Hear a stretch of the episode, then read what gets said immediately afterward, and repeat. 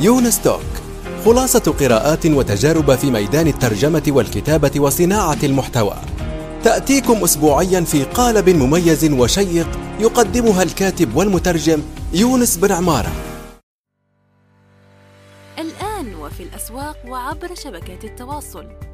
رواية إفيانا باسكال للكاتب يونس بن عمارة.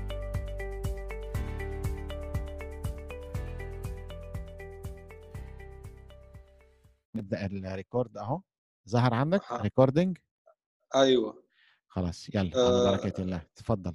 على بركة الله. بسم الله الرحمن الرحيم والصلاة الله. والسلام على سيدنا محمد وآله وصحبه أجمعين. أهلا بكم متابعي الأعزاء في يونس توك وكما وعدناكم في هذه الحلقة لدينا الضيف الأستاذ القدير رؤوف شبايك. مرحبا بك الأستاذ رؤوف.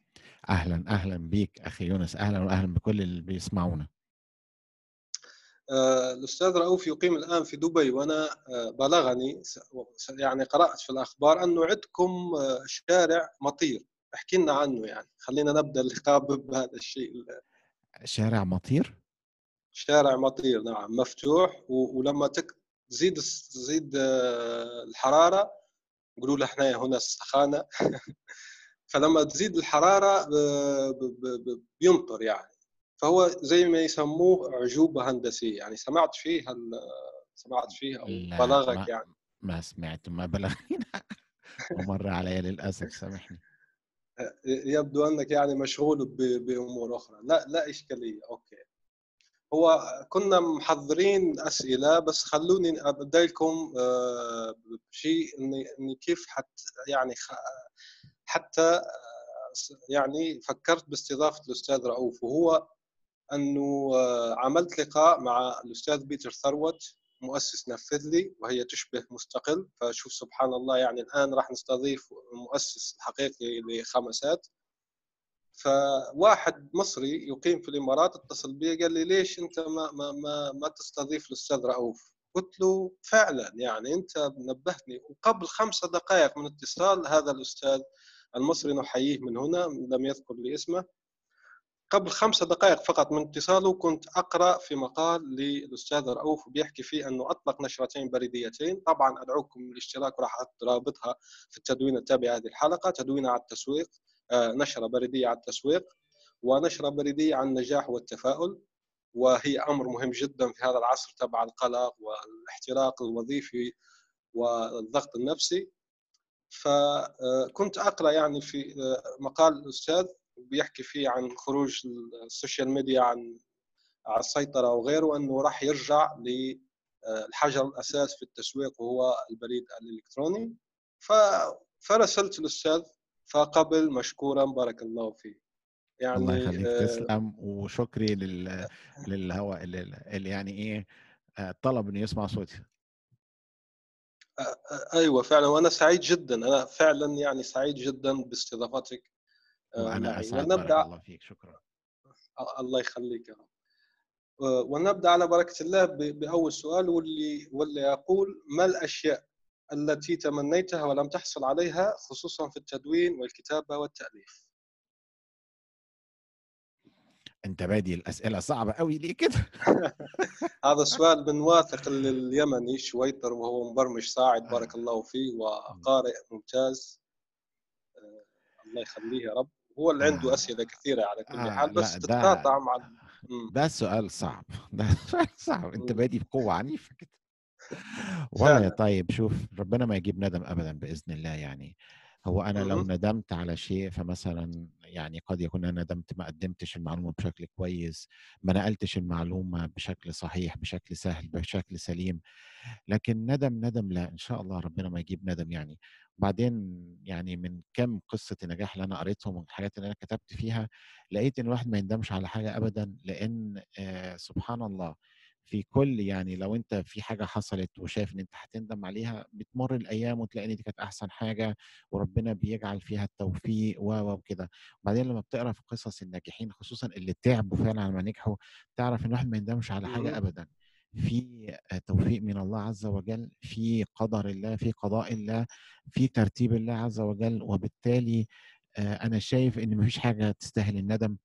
في إله عظيم رحيم كبير هو شايف وإحنا مش شايفين. كويس هو بيدبر مم. الأمور وهو بي... الله عز وجل عايز الخير لع- لعباده ل- لعبده يعني. آه، الخير قد يكون في شيء وقد لا يكون في شيء بل على العكس أنا في حاجات تمنيتها وحصلت ولقيت إن يا ريتها ما. حصلت يعني عارف بتمر الأيام بعد كده بتديك خبرة بتديك رؤية أبعد وبالتالي يعني آه يعني احذر عارف مما تمن- تتمناه يعني زي ما يقول المثل آه لأ وسلم أمرك لله وارضى بقضاء الله. لأن ما فيش أحسن منه طبعا مش بقول بعد كده الواحد ييأس ويستسلم و... لا لا يعني الواحد بيحاول وبيجتهد جت جت ما جاتش. بيحاول تاني وكده وأنا لسه النهارده سبحان الله بالصدفة كده قاري مقولة لطيفة. آه قالها رس واحد بيعلم رسم نسيت اسمه قال لك طالما اتعلمت حاجة يبقى أنت ما فشلتش وبالتالي ليه الندم؟ ليه الندم؟ لا ابدا. لا الحمد لله على كل حال. وأرجو يعني إن الواحد يفضل كده حامد آه وشاكر وراضي بقضاء الله. طبعا الواحد بيجتهد وبيحاول. وكده ولكن لا ربنا ما مم. يجيب ندم. لا ما يعني بحاول إن أنا ما أندم على شيء ابدا. لو حاولت في حاجة. وما جاتش بتمر الأيام ويثبت لي إن ده كان فيها الخير وانها لو اتحققت كنت ندمت فعلا. وبالتالي لا ما في ندم. الحمد لله. دي دي رسالتي أنا لنفسي أنا يعني عارف؟ دي طريقة تفكيري. مم. لا لا لا يعني الواحد دايما يضع ثقته في الله عز وجل. آه. الواحد يندم لو قصر ما اجتهدش ما حاولش. لكن طالما الواحد اجتهد على قد ما يقدر طبعا. لا يكلف الله نفسا بذل إلا ما في الوسع يعني. آه. بس جت جت ما جاتش خلاص. أمر إلى الله من قبل ومن بعد ولله الحمد والمنة يعني وخلاص. وخيرها بغيرها زي ما بنقول في مصر. آه أيوه فعلا. آه السؤال الثاني هو كيف تقنع الآخرين بأهمية الكتابة الطويلة المفصلة في التدوينات في ظل وجود مواقع التواصل والفيديو والتسطيح المنتشر؟ لا بقى بص أنا عندي رد تاني. ما تحاولش تقنع حد. اللي عايز يقرأ مهم. هيقرأ واللي مش عايز مهما عملت مش هيقرأ. أنا يعني وأعوذ بالله من كلمة أنا بعد كتابة طويلة جدا لقيت. أو طبعا هي هي معلومة معروف بس يعني لو اللي بيقرا لي مش عايز يقرأ ومش مهتم. بالموضوع مهما أنا بذلت من جهد مش هينفع فأنا. آه يعني ببذل جهدي و... والله يعلم يعني الله شهيد يعني قد إيه الواحد بيتعب وبيدور على ما بيكتب موضوع وخلاص الأمر لله يعني أنت بتكتب وبتجتهد وبتحط جالك. قراء يعني سبحان الله كان في مش فاكر حد مين كان قالها الكاتب اللي بيجي له قراء كده بيقروا فدول بيبقوا نعمة يعني القارئ اللي بيقرأ ومش يعني. آه لا يبخل بالتصحيح أو الملاحظة أو أو أو الكلام من ده يعني. ف أو الاثراء يضيف آه إن أنت الفكرة كلها يعني الواحد بشر ومفيش حد ما بيغلطش ومفيش حد ما بيخطئش وهي كلها اجتهادات يعني. وحتى أنا دايما بحاول أقول في كتابتي إن دي هي محاولة قد تفلح وقد تخطئ عادي يعني. أنا مم. مش منزه عن الخطأ وكلها اجتهادات. آه الواحد مطالب إنه يجتهد لكن مش مطالب إنه يدرك النجاح. أنت بتجتهد بتحاول جت توفيق من الله ما جاتش يبقى المرة الجاية اللي بعدها اللي بعدها. ويعني برضو أنا وجدت إن اللي بينجح من أول مرة بيخسر لذة السعي للنجاح. إنك تنجح من أول مرة ما بتحسش باللذة. وما بتحسش بان في نتيجة لتعبك. لكن لما تحاول مرة واثنين وثلاثه وتنجح في الرابعة أو في المرة الخامسة بيبقى في لذة للموضوع وتحس إن الش... الشق... الش... يعني هو التعب والجهد كده له آه. pay back وكده. بس. فعلا فعلا. ممتاز. آه، السؤال الثالث هو ما الذي لفت انتباهك في تجربة بيع الكتب؟ واحكي لنا الكترونيا وورقيا أيضا طبعا. مش مش مش فقط الكترونيا. بص يا عزيزي أنا آه تجربتي في بيع الكتب الورقية ما كانتش ناجحة قوي لو مهم. هتقيسها بارقام المبيعات والعوائد مم. بتاعتها آه يعني أنا شايف إنها كانت تجربة وكتبت تفاصيل التجربة وشاركتها مع الناس وأنا متأكد إن غيري هيبقى له حظ أفضل مني إن شاء الله آه مهم. آه دي تشبهها إزاي عارف إحنا عندنا في مصر يقول لك إيه صعب قوي تزق عربية في مطلع يعني العربية لو عطلت في مطلع عشان تزقها تطلع بيها فوق بيبقى الموضوع صعب قوي أيوه آه فعلا. بيع الكتب بنفس التعب ده آه. طبعا إنك تكتب في موضوع مفيد طبعا أول حاجة أنا يعني اتعلمتها الكتب آه في الوقت. الحالي ال- إيه عارف آه صلاحية المنتج لما بتشتري حاجة كده بآلة أو كده بيبقى الصلاحية سنة سنتين زي الدواء صلاحيته سنتين ثلاثة خمسة الكتاب مم. النهاردة صلاحيته بقت قصيرة مش زي الأول آه الانفتاح. بسبب الإنترنت كتير التطورات اللي بتحصل كتير قوي. والمصادر يعني أنا النهارده في المدونة مثلا بكتب الموضوع بيعدي عليه 10 سنين مثلا خلينا نقول لما برجع تاني بلاقي في مصادر اتضافت ومصادر اتشالت وهكذا يعني أبسط مثال مثلا. اللي هو اللي عمل موقع هوت ميل أوكي آه كان. قال حاجات في الأول والمواقع نقلتها وكده الراجل بعد كده قعدوا يدوروا وراه. لحد ما قالوا له لأ أنت في معلومة قايلها مش صحيحة والدليل راح فطلع وقال فعلا هو يعني قال إيه أنا كذبت هو بالغ شوية آه وكده. ده على سبيل المثال وبالتالي النهارده عشان يعني لما يطلع لك معلومة جديدة زي دي إن مؤسس آه هوت ميل آه قال حاجة وبعدين تراجع عنها هت- هت- هتقولها مم. إزاي في كتاب هتضطر ترجع نسخة تانية وإزاي تدور على اللي قرأ النسخة الأولانية وكده بعدين المعلومات اللي بتتقادم بسرعة يعني مثلا أنا مم. كنت عملت اللي هو 25 قصة نجاح الأول لما بقعد اقراه النهارده لأ في معلومات تانية الموضوع محتاج تجديد محتاج تحديث آه مم. ما بتقدرش ترجع ال- النشر الإلكتروني هو ده وقته يعني النشر الورقي مم. الكتاب الورقي آه، يعني مثلا كتاب فن الحرب لأنه حاجة من 10000 سنة أو كام سنة كتير مم. آه آه مفيش تجديد فيه ومفيش مم. اكتشافات فيه خلاص يعني كل ما يمكن أن يكتب عن فن الحرب ده Art of War اتكتب خلاص أوكي. وبالتالي مفيش جديد فالكتاب ده ممكن تنشره لكن قصص النجاح وكده أهو آه لأ صعب صعب فعشان كده شايف إن هو. الإلكتروني أحسن آه أنا لما قلت اللولو كده كان حوالي في 2009 2010 الوقت دلوقتي اختلف خلاص. الوقت دلوقتي مم. مش عايز إلكتروني عايز المرئي وعايز المسموع. آه معدل إيه أو اللي مسميه ال- الريتم الحياة دلوقتي بقى سريع جدا. التسارع في كل المعلومات في كله. فبقاش في حد عنده وقت إن هو يقرأ كتاب ورقي. بقى دلوقتي إلكتروني مم. حتى الالكتروني عايزه ملخص وبقى في منافسة جامدة من المحتوى المرئي المسموع آه مم. ف يعني عارف آه الوضع أو الوقت الحالي بتاعنا محتاج إيه محتاج حل خاص محتاج تاخد مم. يعني الكتب كانت بتقدم لك حاجات جديدة كانت بتفتح ال- آفاق جديدة ورؤية جديدة محتاج برضو تحافظ على الهدف من الكتاب سواء مكتوب. أو سواء إلكتروني آه، تحطها في شكل آه، مرئي في شكل فيديو آه، المحتوى المرئي. دلوقتي آه، مهم ولكن أنا بدأت ألاحظ في الوقت الحالي إن في محتوى مرئي كتير جدا فبقى صعب إن أنت تتميز وسطهم صعب إن أنت تلاقي. آه، حاجة مفيدة فقصة الكتابة والنشر أنا شايف إن أنت تبدأ بالمدونة بتاعتك وتقعد تكتب اللي أنت. اللي ترى فيه الفائدة. آه، صعب إن أنت دلوقتي إن يعني إيه آه، تلاقي قراء لأن فعلا زي ما أنت قلت ال social media آه، واخدة آه، ناس كتير وكده ولو إن يعني توقعي أنا العبد الضعيف إن الناس هتزهق. في الآخر من ال social media الناس هتزهق من مم. المحتوى آه، مش هقول التافه يعني عشان إيه المحتوى غير المفيد على. اليوتيوب مثلا الحاجات المرئية على التيك توك مثلا الناس بعد فترة هتزهق وتمل وتبدأ تدور. على الايه ال- المفيد العمق والنافع. يعني. آه أيوه. آه.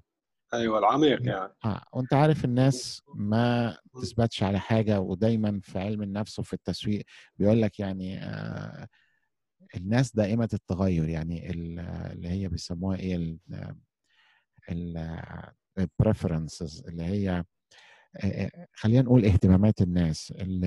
آه، آراء الناس بتتغير المفضل عند الناس بيتغير الناس النهارده عايزة مم. المرئي بكرة عايزة المسموع بكرة عايزة ترجع للكتاب تاني لما طلع ال- اللي هي ال- ال- الكتب الإلكترونية أو القارئ الإلكتروني زي كندل واللي زيه قال الكتاب الورقي هيموت النهارده. الناس رجعت للورق ال- الكتاب المطبوع تاني والمبيعات بدأت. تزيد على استحياء أي نعم بس لسه موجود الفكرة إن اسواق ال- الإذاعات يعني حتى آه. الإذاعات يعني كانت راح تموت بالعكس في الإنترنت بالع- ضخ يعني دماء جديدة لها يعني هي موجودة في أشكال جديدة بالظبط اللي هي ال- آه،. عن طريق ال- الراديو الإذاعات عن طريق الإنترنت وكده فهي مم. لسه موجودة بس ف وهذه يعني الموجة الجديدة للبودكاست يعني أصلا نحن الآن نصنع محتوى يعني صوتي فيه موجة جديدة ناشئة يعني كانت يعني مش جديدة جدا بس في يعني آه، بزوغ أو نشوء هذا هذا التوجه نحو الصوت يعني.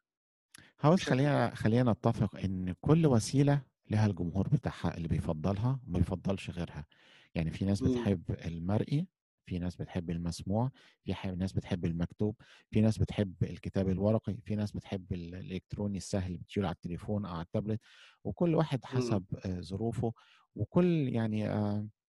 يعني عارف ما فيش رأي واحد يعني هو في ناس بتحب كده وناس تفضل كده. والأمر على اختلاف وهيفضل على اختلاف يعني بس هي هتفضل الوسيلة تتغير. يعني زي الراديو مثلا كان بيحصل بس اللاسلكي دلوقتي بقى عن طريق الإنترنت بس هي هي نفس الخلاصة في الآخر لو قلنا يعني. فعلا. نحن أستاذ يعني رؤوف عندنا أسئلة ما شاء الله فنروح للسؤال الآخر وهو التدوين هل في مجال واحد أم عدة مجالات؟ أيهما تفضل يعني وليش؟ من الآخر كده التدوين فيما تحبه. لو جبرت نفسك تكتب عن حاجة أنت مش بتحبها مش هتبدع هتبقى مجرد تكرار. والقارئ النهارده ذكي لأن المحتوى كتير. فالناس خلاص بشكل تلقائي بقى في الكمبيوتر جوه شغال بيعمل مسح وبيعرف الكويس من غير الكويس المفيد من غير المفيد. أوكي؟ آه فاللي عايز يكتب يكتب في حاجة مجال بيحبه مهما كان. لأن يعني الكستمر الآن أصلا أصبح آه، بيقول لك في خمسة ثواني أو ستة ثواني بيحكم على الشيء يعني. بيدخل مثلا بخمسة أو ستة ثواني يعني في أحد الدراسات نسيتها بالضبط يعني فين؟ آه. يقول لك خمسة ثواني ست سبع ثواني آه آه وأعتقد إن الوقت ده بقى أقل دلوقتي كمان وفي عوامل كتيرة. ولكن ولكن آه في دلوقتي ناس طبعا عددهم قليل بدأوا يرجعوا لشكل ال websites أو المواقع أول ما طلعت في في آخر التسعينات وأوائل الألفينات. اللي هو النظام م. القديم الشكل القديم اللي ما فيهوش إعلانات واللي ما فيهوش آه روابط اشتري من هنا واعمل من هنا والبعيد برضو عن آه اللي هي شروط آه، مواقع البحث زي جوجل وكده إنك تعمل هيدر وتستخدم الكلمات المفتاحية بتقعد تحشر كلام في وسط المحتوى فتلاقي الموضوع كده إيه خليط مش مش مش متناسق يعني. آه وفي ناس انترنت التسعينيات زي ما آه يعني. آه, آه أنا شايف إن ده كان العصر الذهبي بصراحة. دلوقتي يعني وأنا بكتب في التسويق بس أنا شايف إن في ناس في التسويق زي على قولة السعوديين مسخوها قوي يعني. بقى في تقعد تقرأ تقرأ تقرأ المقالة وفي الآخر تنتهي إن أنت بيقول لك اشتري من هنا أو اعمل من هنا. وبالتالي هو مم. مش بيقدم معلومة هو بيبيع خدمة بس مخبيها في شكل معلومة والموضوع ده بيبقى فيه إيه خداع شوية وكده. آه يعني. ولكن أرجع وأقول التدوين في اللي بتحبه. لو بتحب موضوع هتكتب وهتدور وزي ما أنا قلت قبل كده بقولها كتير اكتب لنفسك أول حاجة. اكتب ليك أنت كمان عشر سنين. يعني أنا بجد متعة شخصية لما أرجع لمواضيع قديمة وألاقي إن أسلوبي في الكتابة كان جميل أو يعني يعني آه ما كانش فيه ابتذال مثلا ما كانش فيه مد يعني آه تمطيط عشان الموضوع يكبر وكده وكان فيه جهد وإن كان ضعيف يعني قليل بس يعني كان موجود وظاهر وده حاجة بتبسطني يعني بترضيني الحمد لله. بذل زي بذل ما في الوسع زي ما قلت يعني في أول اللقاء بالظبط يعني. آه يعني ممتاز جدا. آه يعني وفعلا شعور شعور رائع يعني شعور رائع إنك آه، زي ما ترجع في الزمن وبيعطيك تحفيز لأنه راح راح نجي في موضوع التحفيز أيضا كيف بتحفز نفسك. أنا أنا واحد من الناس يعني أحط هذا الشيء ضمن المحفزات أنه أنت لما يكون عندك محتوى أصلا قديم فلما بترجع تقراه فيه نوع من التحفيز بيدخل للمرء إنه يزيد يقدم يعني هو بيبقى نوع كمان من الرضا عن النفس إن بترضى عن المجهود اللي أنت عملته والمجهود اللي أنت بذلته وتحس إن أنت م. عملت حاجة بتعجبك أنت شخصيا ودي حاجة مهمة برضه. فعلا. آه السؤال التالي هو آه معروف أن الأستاذ رؤوف باع خمسات رغم نجاحها لشركة حاسوب. هل من يكتب عن التسويق والنجاح المادي أن ينجح بنفسه أم عليه المواصلة في الكتابة عنها أنا بس عايز أوضح نقطة قلتها وضحتها كتير وهوضحها هنا تاني. آه هو. بيقول إن هو باع خمسات وهو ناجح. لأ هو أنا لما بعت خمسات نجح. في فرق كبير جدا. وأنا مم. أشكر برضو آه عبد المهيمن إن هو اشترى مني خمسات خمسات باختصار كده آه أنت. عندك في مواقع بتنجح في وقت معين لو اتأخرت على الوقت ده ما بتنجحش لازم تكون من الأوائل زي ما يكون عندك منتج مثلا اللي هو وقت دخول المنتج للسوق آه مم. يعني على سبيل المثال عشان نبسط الفكرة آه ابل مثلا كان عمل اللي هو المساعد الرقمي آه أينشتاين تقريبا لو أنا أذكر وطرحته للبيع وخسر سيري بعد آه آه. آه. آه.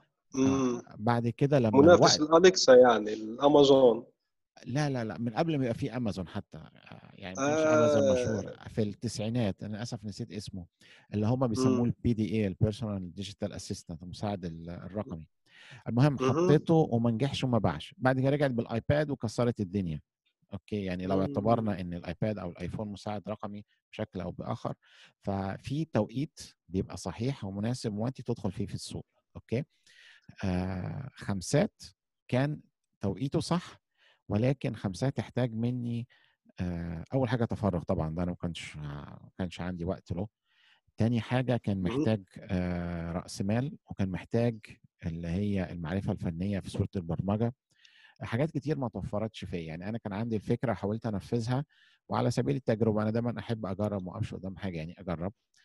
آه يعني أنا في خمسات كان في صديق شغال في شركة اللي هي ال- الاستثمار المغامر ده في السعودية.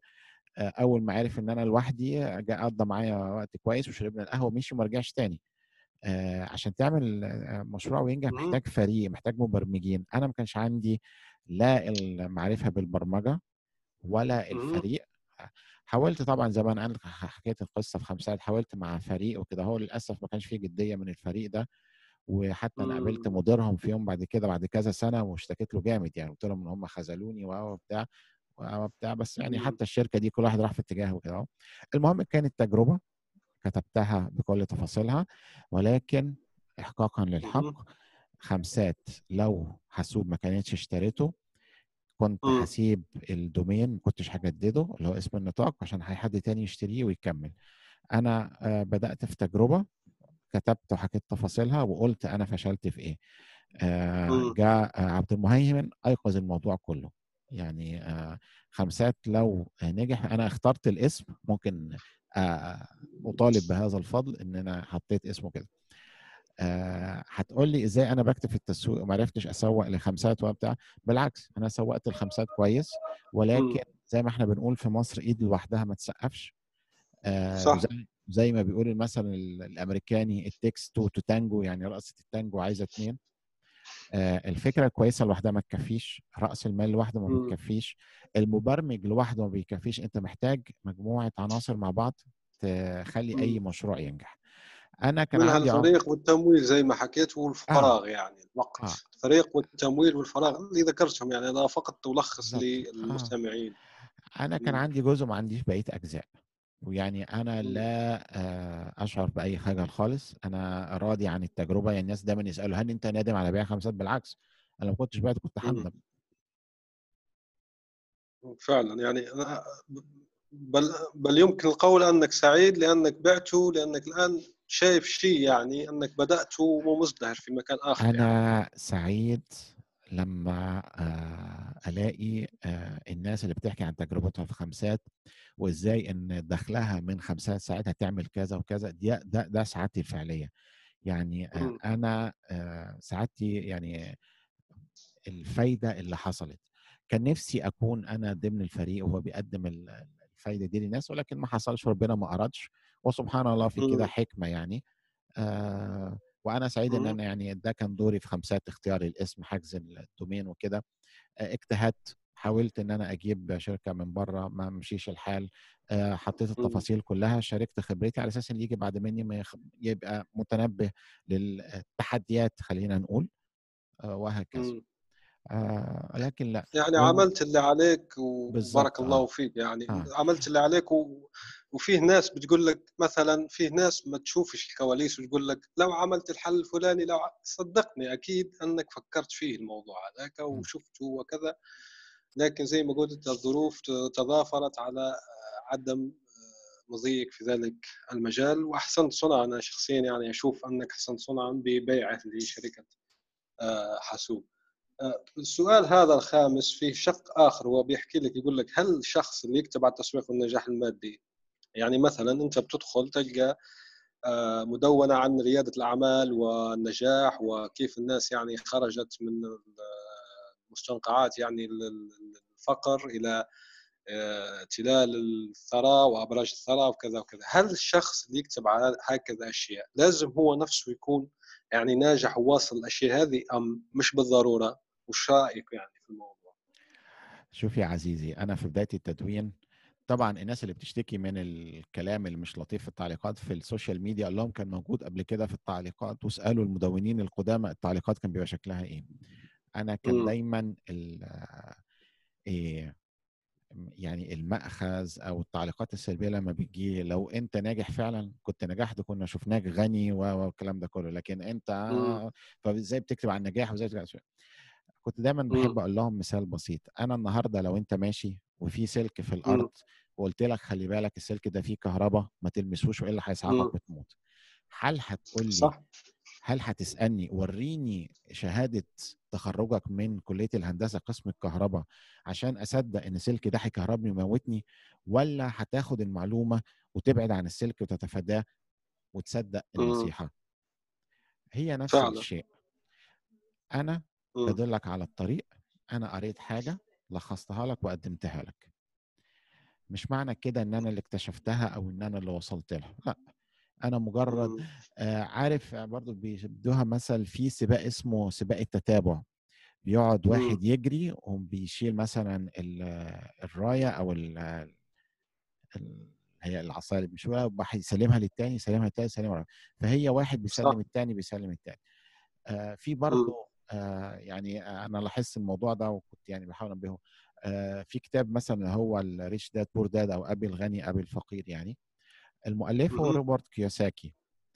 آه أيوة. بدأ مؤخرا آه, آه الناس كانت بتمجد الراجل ده جامد.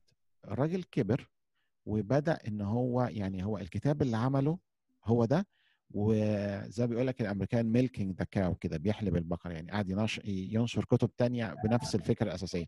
هو عمل كتاب واحد وما قدرش يعمل واحد كتاب تاني في قوته.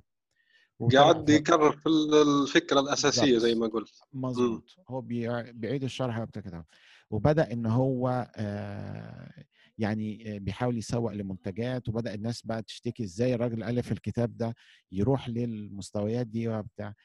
آه والكورسات والويبنارات يعني آه، وال seminar آه والافلام آه. لازم فعلا. نفصل لازم نفصل ما بين الفكرة وما بين اللي بيقولها. okay؟ يعني الفكرة فعلا. كلمة عظيمة هذه منك آه. خاصة آه. للعرب. يعني خاصة لأنه هي كل الناس على فكرة لعلمك يعني العيوب اللي عندنا كعرب مش عندنا لوحدنا لما بتشوف بقية الناس واللي بيحصل بره العيوب موجودة العيب في البشر عرب عجم غرب شرق شمال جنوب فوق تحت هو هي نفس العيوب. العيوب بشرية صح. أكتر منها آه، قومية يعني. فالعيب اللي عند العرب آه عيب عند بره فبالتالي نهون على نفسنا ونتقبل الموضوع ونبدأ ندور في حل وما نج... يعني عارف ما نجلدش نفسنا بنفسنا. لا الموضوع بسيط العيب في كل البشر والكلام ده كله. وبالتالي نرجع لروبرت كيوساكي. الراجل عمل كتاب ممتاز. أنا أركز في الكتاب وأفصل بقى عن الكاتب. والله الكاتب الكاتب بقى شغال بال affiliates عمال بيبيع لك حاجة عشان تشتري وتعمل وبيضحك عليك وبيخليك تشتري حاجات مالهاش لازمة.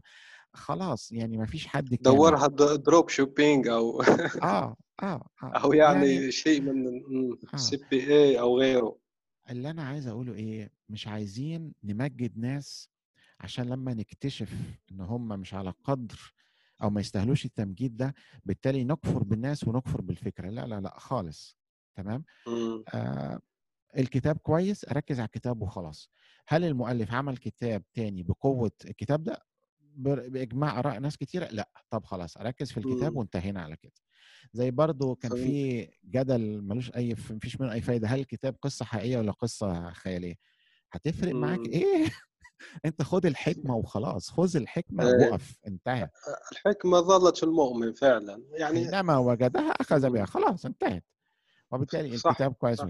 نرجع برضو ليا والله يا سيدي عشان ترتاح معايا سيبك مني خالص اعتبر. مش موجود احكم على الكلام مش شخصي مم. لو أنت ولهيك هتحكم يعني في ك- كليلة ودمنة مثلا حتى لو رجعنا للتراث في القصص الرمزية مم. هو أنه يعطيك الفكرة ليش انتشرت جدا يعني لما يعني لما خرج الكتاب يعني ككتاب خد هجوم إنه مسروق من التراث الهندي واتنسب فهتلاقي. في خلاف على كل. شيء وفي. يعني جدل بيزنطي مش منه أي فايدة في كل شيء. وبالتالي عشان لأن الحياة قصيرة أصلا زي ما. بنقول فالواحد ياخد الحكمة ويتفادى الخلاف والجدل مفيش إجماع على أي حاجة ولو مم. خدناها عممناها مفيش إجماع على الرسل وهم من هم. وبالتالي مم. كون الناس تجمع على حاجة أو أو دي لازم ما تضيعش وقتك فيها خالص. أنت ابحث عن الفكرة عن الحكمة أينما وجدتها خذ بها وخلاص. وقف بقى عند كده. ما تقعدش تدور اللي قال هل يستحق إن أنت تمجده وتثق فيه؟ لا لا خلاص. ركز خلي تفكيرك في الكلام اللي اتقال وتحكم فيه. وبالتالي آه، أنا بالنسبة لي الشخص الضعيف أنا بقول لك من أول أهو يعني أنا لا أنا ناجح يعني وعندي شركات قد كده ولا عندي فلوس قد كده في البنك ولا عندي وكالة التسويق. الخاصة لا لا خالص. وأنا بقول لك سيبك مني ما تركزش في شخص الضعيف ركز في الكلام. إن وجدت فيه الخير فهو الفضل من الله والتوفيق من الله. إذا وجدت غير ذلك فأنا من البشر يا أخي يعني أنا مش فوق البشر أصيب وأخطئ. وأنا حتى بقول أنا بحاول. يعني أنت مش مشكور ذكرت ال- النشرة البريدية بتاعتي. أنا بجرب مم. حاجة جديدة وبشارك نتائج التجربة مع الناس نجحت مم. فضل من الله ما نجحتش وفرت عليك إنك بدل ما أنت تضيع وقتك وجهدك وتفشل آه، قلت لك ليه لا ان أنت مثلا عندك علاج ل أو حلول للحاجات اللي أنا أخفقت فيها خلاص برضو مم. وفرت عليك وفدتك وده اللي أنا بهدف له. يعني أنا هدفي من التدوين إن أنا أفيد الناس وهكذا. بس وبالتالي أنا بقول للناس سيبك مني أنا لو دورت مم. ورايا هتلاقي فيا عيوب الدنيا كلها وبالتالي ما تضيعش. وقتك في حاجة. أنا من أولها بقول لك أنا فيا عيوب كتيرة خلاص. من أول يعني معترف ما آه. لا تنبش يعني من الأخير لا تنبش. آه بالظبط يعني أنا بوفر لك وقتك. أنا اللي بطلبه منك الكلام. اللي أنا بقوله هل فيه الخير خد بيه ما فيهوش سيبة مم. بس خلاص وأرجو إن يعني طيب. عارف الكلام الايه آه، الكلام مم. يعني الكلمة دي الناس تأخذ بيها وتسيبها بقى إيه من تضييع الوقت خلينا مم. نبص في المفيد في النافع وخلاص صح لكي نرتقي يعني ونعمل أشياء مفيدة لهذا العالم ونفيد نفسنا آه. الأول. ونفيد نفسنا صح صح اتفضل واللي تلقائيا راح يفيد العالم. بنهاية الأمر آه آه بإذن الله. آه آه. آه، راح نخلو قليلا أسئلة رأو- آه، الواثق وراح نرجع لها إن شاء الله إذا كفى الوقت. راح نشوفوا أسئلة عندك سفر الأياد وهو مدون سعودي ممتاز بارك الله فيه بيقول بحكم خبرة رؤوف هل هناك جدوى من تقديم دورة مدفوعة في مجال الكتابة والتدوين وصناعة المحتوى باللغة العربية أم أن الكتابة هي موهبة ولا يمكن تعليمها من خلال دورة؟ ده سؤال طويل ومركب وخلينا إيه ناخده جزء جزء ولو أنا نسيت أرجوك تفكرني تاني الجزء الأولاني من. السؤال كان هل في جدوى من دور والله يا عزيزي أنا آه، شفت ناس بيعملوا دورات وبياخدوا منها آم، آه، دخل مادي كويس. آه، مم. الإلقاء والتدريب دي بتبقى برضو إيه موهبة وبتحتاج تثقيلها بالتدريب وفي ناس عاملين فيها يعني نتائج إيجابية كويسة. من الحاجات اللطيفة يونس خلينا نخفف حرارة الأسئلة شوية. أنت عارف أنا آه. كنت خفيت في الكتابة في الفترة الأخيرة دي نتيجة انشغال وكده فواحد بعت لي يقول لي هل مش. هتكتب حاجة جديدة في التسويق يعني من باب الفضول. كده سألته ليه خير يعني فقال. لي إن إن هو بيعمل دورة وإن هو خلص كل الكلام اللي أنا قلته محتاج كلام جديد بقى عشان يعمل دورات جديدة آه. يعني هو ما ماخذ محتواك وعامله دورة يعني وينتظرك آه. آه. هو الراجل كتر خيره آه يعني آه قال إن هو في الدورة اللي بيقول بيقول لهم يا جماعة المحتوى ده أغلبه من الشخص الفلاني الفلاني اللي موقعه كذا وأنصحكم بتقروا له الراجل ده كويس وكده يعني. أنا بالنسبة لي مفيش مشكلة طالما هتقول المصدر إن هو طبعا الحفاظ على الحقوق. دي ثقافة آه، ملهاش وجود أو يعني نادرة في عالمنا العربي. بس هو على- يعني آه. يعني هو من المفروض طلب ترخيص تجاري لأنه أعتقد أن الدورة مدفوعة أو دايرها مجانية يعني. فالمفروض أنه بيعمل تفاهم معك ويرخص المحتوى ما في إشكالية. يعني بتأخذ أنت نسبة وهو ياخذ نسبة والجميع سعيد زي ما يقول. ولا شو رأيك أنت يعني في النقطة هذه هو بالذات؟ الكلام ده صحيح ولكن هل. الثقافة دي موجودة؟ لا. بس. مش موجودة يعني. حسب تجربتي يعني مش موجودة. ممكن هي موجودة هنا وهناك بس حسب تجربتي مش موجودة. خلينا نقول بصراحة هل موجودة في عالمنا العربي؟ لأ حسب ما شفت لأ. يعني أنت تخيل أنت لما تطلع مثلا وأنت شاب عمال بتقرأ ألغاز وبتاع وبعدين تكتشف بعد كده إن اللي ألفها هو خدها من محتوى مم. آه، غير عربي و... وأنت عارف أنت المعتاد نسى اسم يذكر المصدر أو المصدر اتحذف أو مم. أو بي- بيهد لك عالم جميل كنت أنت عايش فيه وكده. آه خلينا يعني آه زي ما أنا بقول لك ما بحبش الواحد يجلد ذاته كده يعني. خلينا ننشئ ثقافة جديدة. خلينا. ننشر ثقافة اللي هي ذكر المصدر آه احترام الحقوق الملكية الفكرية احترام المؤلف وتشجيعه وكذا ونكمل يعني فعلا. وبالتالي إجابة السؤال بالنسبة للدورة آه, آه يعني في ناس عملوها ونجحوا وبالتالي في آه، جدوى يعني. في جدوى بالتأكيد ولكن تعتمد على حاجات تانية يعني ال- المدرب ده أو اللي بيلقي الدورة لازم يكون هو. بيقول زي ما بنقول كده دمه خفيف مثلا وعنده قبول والأمر طبعا فيه نص موهبة ونص تدريب يعني ما- ما- مم. مش مش حكر على حاجة مني ولما بتقرأ برضه آه، في كتب كتيرة في فن الإلقاء وكده بال مم. يعني بالتكرار بيبدأ الإنسان آه، ينفتح ويعني آه، لو عنده عقدة أو عنده خوف أو عنده رهبة مهارة بت- زي. مهارة زي أي مهارة يعني بالتدرب. والتمرن بالظبط بتتحسن أهو آه مم. آه بالظبط والواحد. برضو يشوف اللي هم المشهورين في هذا المجال ويتعلم منهم ويلاحظ ويخرج منهم نتائج وكده. وبالتالي الموضوع يعني إيه مش حكر ومش مقفول على حاجة وهو هو توفيق من الله عز وجل. يعني لا يكفي أنك خبير في الكتابة لكي تقدم دورة. لازم تتعلم الإلقاء ولازم تتعلم كيف تبسط المعلومة. يعني فيها مهارات أخرى ما دامك أنت مش تقدم دورة. إنه هذه أيضا في إشكالية في الخبراء فهو يعرف مثلا يبرمج بس ما عنده إمكانية أنه يعلم البرمجة. تعليم البرمجة مهارة أخرى منفصلة عن البرمجة يعني. هذا وش فهمت يعني جزء من حديثك يعني في الموضوع. بالظبط وهي مهارة يمكن اكتسابها. بالتكرار وبالصبر وبالمحاولة وكده. هو الجزء- بيقول في في الجزء الآخر أم أن الكتابة هي موهبة ولا يمكن تعليمها من خلال دورة يعني هي موهبة ب- أو المهارة يعني. باختصار يعني الكتابة موهبة أو مهارة. هي الاثنين ومفيش حد يقدر يجبر نفسه إنه يكتب وهو مش حابب. و... آه واللي حابب الكتابة بيحتاج يتعلم أصولها. ويعني عارف آه، أي آه، حاجة بتبقى فن وله أصوله وله أي زي أي علم بالظبط. ليها. شروطها وكده. هو لازم يتعلم ال- الأصول بتاعة الفن ده. وبالمحاولات بالمحاولات.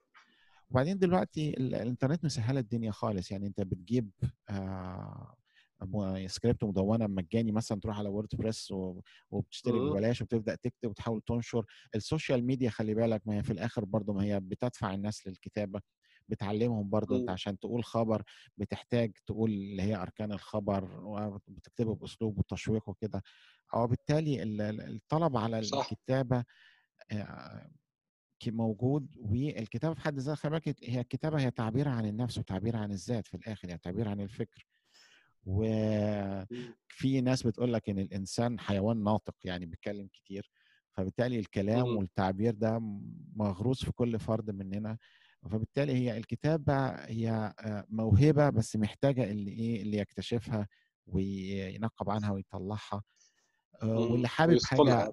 آه واللي بيحب حاجة هيبدع فيها فهل الحب موجود هو ده أساس السؤال لو الحب موجود مم. هيبدع وهيتعلم وهيكتشف وهيجيب الجديد مفيش حب خلاص مهما حاولت ما مش هينفع مم. آه بس في برضو أنا عايز أجاوب على السؤال هل في حاجة للكتابة ولصنع المحتوى الرد بالتأكيد مم. التسويق قايم على خلق محتوى. مقبول محبوب مفيد ومطلوب وعرضه مم. بشكل برضه لطيف ومطلوب ومحبوب وهكذا وبالتالي المحتوى هو الأساس والمحتوى مطلوب المحتوى هنا بقصد يعني إيه تتفق مع مقولة بيل جيتس المحتوى هو الملك يعني لساته الملك وهيفضل على طول خلي بالك المحتوى هنا عشان أقرب مم. الفكرة الناس إن المحتوى كلمة غامضة شوية فكرة الإعلان مم. فهي محتوى الكلام اللي بيتقال في الإعلان فهو محتوى. الألوان تعتبر محتوى بشكل أو بآخر المزيكا اللي مم. بتطلع مع الإعلان بتاعك ما لو سيبنا الخلاف اللي على الموسيقى يعني نصي صوتي مرئي يعني كله مم. كله فآه مش بس نص آه مم. بالظبط النهارده الناس بتشوف الإعلان بتفتكر إن هو جاب الصدفه لا ده في ناس قاعدة بتفكر في الفكرة بترتبها في مم. ناس تانية بتاخد الفكرة دي وبتعملها وبتجرب مرة واثنين وثلاثه تشوف إيه اللي بينفع مع الناس إيه اللي عجب الناس وهكذا أنت عندك فكرة مم. على الورق تبقى ممتازة تنفذها تبقى فاشلة جدا. وفي بالعكس برضه مم. لدرجة إن خلاص في ناس بتقول لك جرب لأن ما- بقاش في فيصل معين. وبالتالي المحتوى مهم جدا وهيفضل مهم بإذن الله. تذكرت نقطة مهمة جدا لما حكيت عن خمسات وقلت أنت بتحب تجرب كذا. هنا ندعو أيضا لأنه في ناس يفكرون كثير جدا جدا يعني عادي يفكر لك ستة سبعة أشهر في مشروع وكذا وما يعمل أي خطوة عملية يعني لو توجه له توجه لهم هذا من الناس اللي يفكر كثير وما يعمل شيء آه، كلمة بسيطة يعني هو آه يعني آه الواحد يبسطها إزاي ويقدمها إزاي إحنا عندنا في مصر مثل. برضه شعبي يقول لك ما يقدرش على القدرة إلا الله عز وجل بمعنى اللي يقدر مم. يعمل حاجة من أول مرة كاملة غير ناقصة هو الله عز وجل آه مم. لكن إحنا سبحان كبشر لازم ندرك إن إحنا فينا نقص والنقص ده مش عيب على فكرة وبالتالي مم. آه يعني أنا فاكر مرة جالي آه سؤال عن طريق الفيسبوك واحد سألني إن عنده مم. فكرة قصة ورواية كده وبيفكر فيها بس يعني التسويف والتأجيل ما حصلش حاجة قلت له بسيطة مم. خد لك موقع مجاني وابدأ انشر. الموجود عندك وما تستناش حاجة خالص وانشر مم. على طول. قلت له النشر مم. هيجبرك إنك تكمل. قلت له لو استنيت ال... إن أنت تبقى يعني اللي هي إيه آه ال... الإتقان الكامل مش هيحصل من أول مرة نهائي. وهتستنى كتير جدا لحد ما نموت كلنا ومش هتوصل يعني. وبالتالي ابدأ. فعلا. ودايما خلي آه، عندك كده إيه قول لنفسك إن دي المسودة. دي الدرافت مش دي ال- النسخة النهائية وقلت له إن مم. مفيش نسخة نهائية لأن على طول طول ما أنت حي طول ما أنت هتقدر تضيف وتحسن وتجمل وكده. وبالتالي مفيش نهاية مم. يعني الكتابة ما كان ليا مدير هندي آه،. كان له كلمات كده يعني آه، إيه حكمة جامدة يعني. آه كان دايما لما نتفق على حاجة أرجع أقول له يعني آه يعني هو مدير هو صاحب الشركة ومالك ومؤسس كده مهم. فقلت له يعني حصل كذا ومش عايزين نكسر كلامك قال لي ليه؟ كان دايما يقول لي it's not cast in stone يعني اللي اتفقنا عليه ما ما حفرناهوش في الصخر آه، حكمة يعني يعني مش. منقوش على ال- ال- الصخر وبالتالي ممكن مم. يتعدل ف صح. يعني عجبتني الكلمة it's not cast مم. in stone يعني ال... ال... وبالتالي الكلام اللي أنت بتكتبه أنت مش. مش بت... بتكسر في الحجر زي المصريين مثلا وبتنقش على جدران المعبد مثلا لا لا. الموضوع مم. أسهل من كده. اكتب وامسح. والنهاردة كمان يعني ما بتمسحش. أنت المسح بقى سهل قوي على الكمبيوتر يعني. وبالتالي ال... أيوه. في- في تعديل يعني. آه. الدنيا سهلة. وبعدين أنا دايما بقول ما تمسحش. سيبها. مش عاجباك سيبها. الفيوتشر يو أو أنت في المستقبل قد تعجبك قد تعجب غيرك. كان ممكن حد يجي ويبني عليها ويكمل. وبالتالي. يعني عارف أنا شايف إن إن إيه، إن هو إهدار لمصادر ثمينه جدا اللي هي الوقت إن الواحد يتردد وما يعملش. اعمل. وانشر وبعدين يعني مين اللي هيدور معاك ويجي يفضحك إن أنت كتبت حرف غلط أو عملت خطأ املائي يعني الناس مشغولة مش أيوة. فاضية لك أو أو كتابة إن شاء الله إن شاء الله يعني آه. آه. في في آه. في ناس اسمهم بوليس يعني آه ال ال ال الاخطاء الإملائية الإنجليز يعني بيسموهم الجرامر ناتسي أو ال- النازيين النحو آه. نازيين النحو يعني ويعج بهم رديت الله يحفظنا يعني. خلي بالك هو الشر لابد منه يعني هم بيصلحوا لك.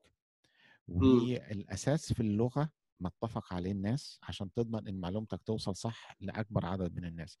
وبالتالي ال- آه، لازم نحافظ على قواعد اللغة.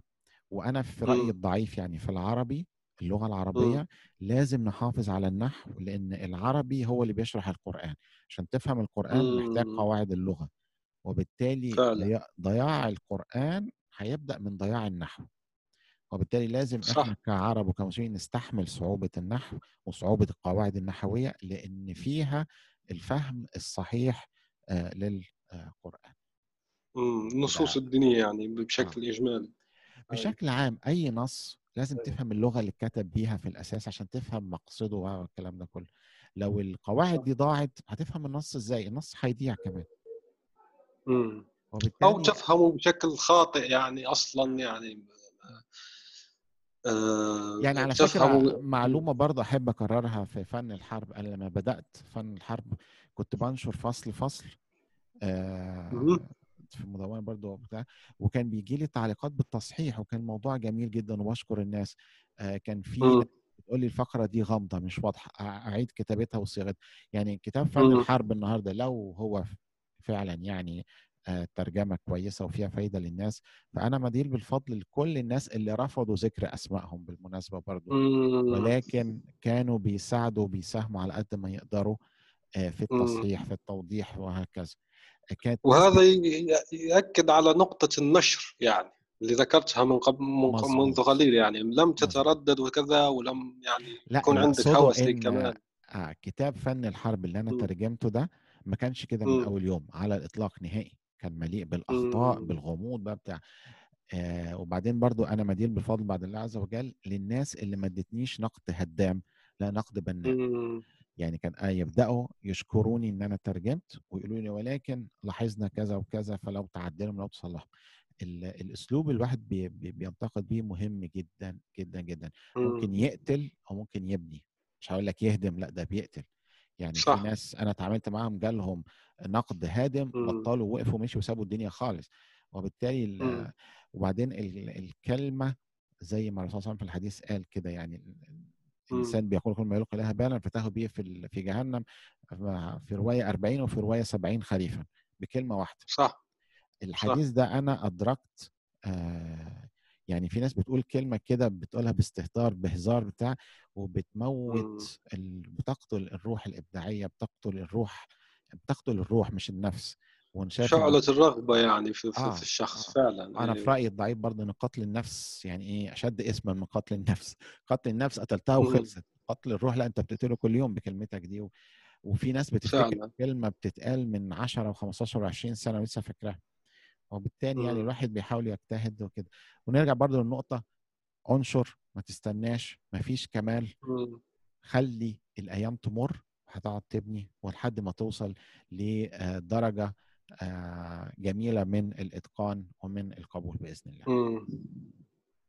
ممتاز جدا. على ذكر فقط آه، فن الحرب قبل ما نروح للسؤال التالي هو أنا قرأت منذ منذ يوم أو يومين أنه قال واحد يعني في نشرة بريدية إنجليزي هو أنه ملخص فن الحرب يعني من وجهة نظري هو قال أنا من وجهة نظري هو أنه كيف تتجنب الحرب ب- ب- بأي ثمن أول شيء يعني. يعني أنت قبل تدخل يعني في في المعمعة هذه أنت كيف تتجنبها هل تتفق يعني مع وجهة نظره أو لا ده مفيش عليها خلاف طبعا أنت ده كلام صحيح مم. وأنا قلته فن مم. الحرب كله. ملخصه إنك لا مم. تذهب إلى الحرب إلا مضطر وإن ذهبت إلى الحرب بتذهب لها عشان تقلل الخسائر تقلل الدمار تقلل كل حاجة الكتاب بالكامل تتجنب النزاع يعني آه آه الكتاب بالكامل لما بتقراه.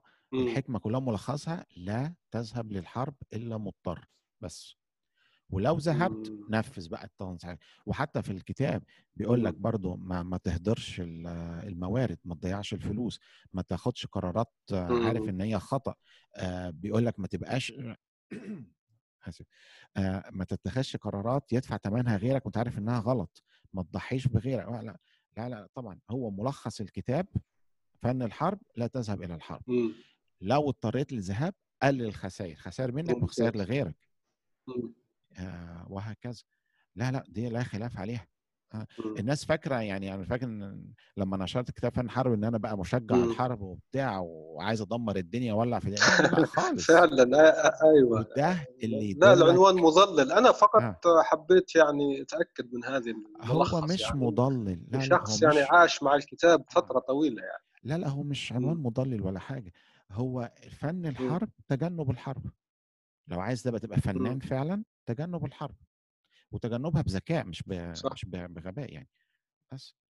آه دي لعلمك أكتر تطبيق ليها اللي عملها سيدنا خالد بن الوليد آه في الغزوة لما. واجه العدد كبير من الروم لقى إن هو مش قدهم فقعدوا يقتلوا لحد آخر اليوم تاني يوم غير غزوة آه, مؤتة يعني آه مم. أنا بس مش عايز أقول حاجة بتطلع غلط لأن الذاكرة تعبت معي آه، أوكي لا اعتقد مشكله على أعتقد مم. فهو جاب الميمنة في مم. الميسرة ومقدمه في الاخره وغير وجاب الخيل من ورا تعمل تراب عمل خدعة كبيرة صح جدا وانسحب بالمسلمين هو ادرك بأقل الخسائر يعني آه هو وهذا هو الروح اللي حكينا عنه آه من قبل دي مم. الحكمة دي الحكمة إن هو معاه. صحابة يعني دول ناس صعب تعوضهم فليه ده وبعدين هي خسرانة خسران ولكن هو شاف البعد الرؤية دايما القائد لازم يكون عنده رؤية لبعيد هو السرية دي كانت رايحة عشان تعاقب الروم وعاقبتهم فعلا أثبتت إن المسلمين مم. مش جهة ضعيفة لأ وبعدين هو. الأثر اللي عمله بانسحابه وإن هو خدع الروم الخداع التكتيكي ده ده الروم هيعملوا إيه؟ هيقول لك إن المسلمين عندهم مفكرين وعندهم قيادة عسكرية حكيمة قدرت تخدعهم. فهو كده أجبرهم إن هم يحترموا المسلمين وده أهم حاجة في الحرب. ده مثال صح. بسيط على ال- الفن الحرب. ولكن لأ يعني لغاية النهارده لما حد بيهاجمني في فن الحرب وأنت وأنت أول ما بيقول لي إن أنت عايز بتشجع الحرب أقول له أنت ما قريتش الكتاب. hands down مم. بيقولوا بالإنجليزي. اللي بيقرأ الكتاب وبيستوعبه بيعرف على طول إن لأ فن الحرب بيقول لك لا تذهب إلى الحرب. مم. بس. صح. آه، السؤال التالي هو كيف حافظ رؤوف شبايك على شغفه بالتدوين طيلة هذه المدة دون توقف؟ وكيف تمكن من المواصلة في التدوين دون أن يفقد الرغبة ولو مؤقتا؟ بدعوات القراء وأنا أقصدها ومش بقولها بهزار. آه، المواضيع اللي أنا بلاقيها أنا شخصيا مش عارف بلاقيها إزاي ولكن هي الفضل والتوفيق من. الله عز وجل. آه ليه الموضوع ده في الوقت ده؟ أنا يعني آه لما أنا ظنيت بنفسي إن أنا هعرف ألاقي مواضيع ما جاش حاجة لما طلبت من القراء إن هم مم. يدعوا لي بتتفتح لي مواضيع وبتجيلي ال- ال- اللينكات لغاية عندي وألاقي ناس بتتكلم وأدور وهكذا أنا شخصيا من أول ما بدأت يعني كانت النية إن أنا أفيد الناس وأفيد ال... يعني كانت نية خير ودعوت الله إن هو يوفقني وبالتالي أنا حسيت مم. دعوات القراء يعني بقولها بكل صراحة بكل أمانة يعني مم. من غير الدعوات دي ما كنتش لا كملت ولا وصلت وبكل صراحة مع النفس قبل ما أكون صريح معاك يعني. آه، هو. التوفيق من الله عز وجل. ده رقم. واحد.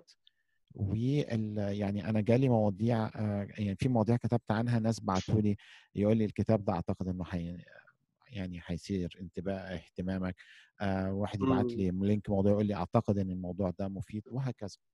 وبالتالي يعني أنا في الآخر خلاصة الدعوات ومساعدة القراء.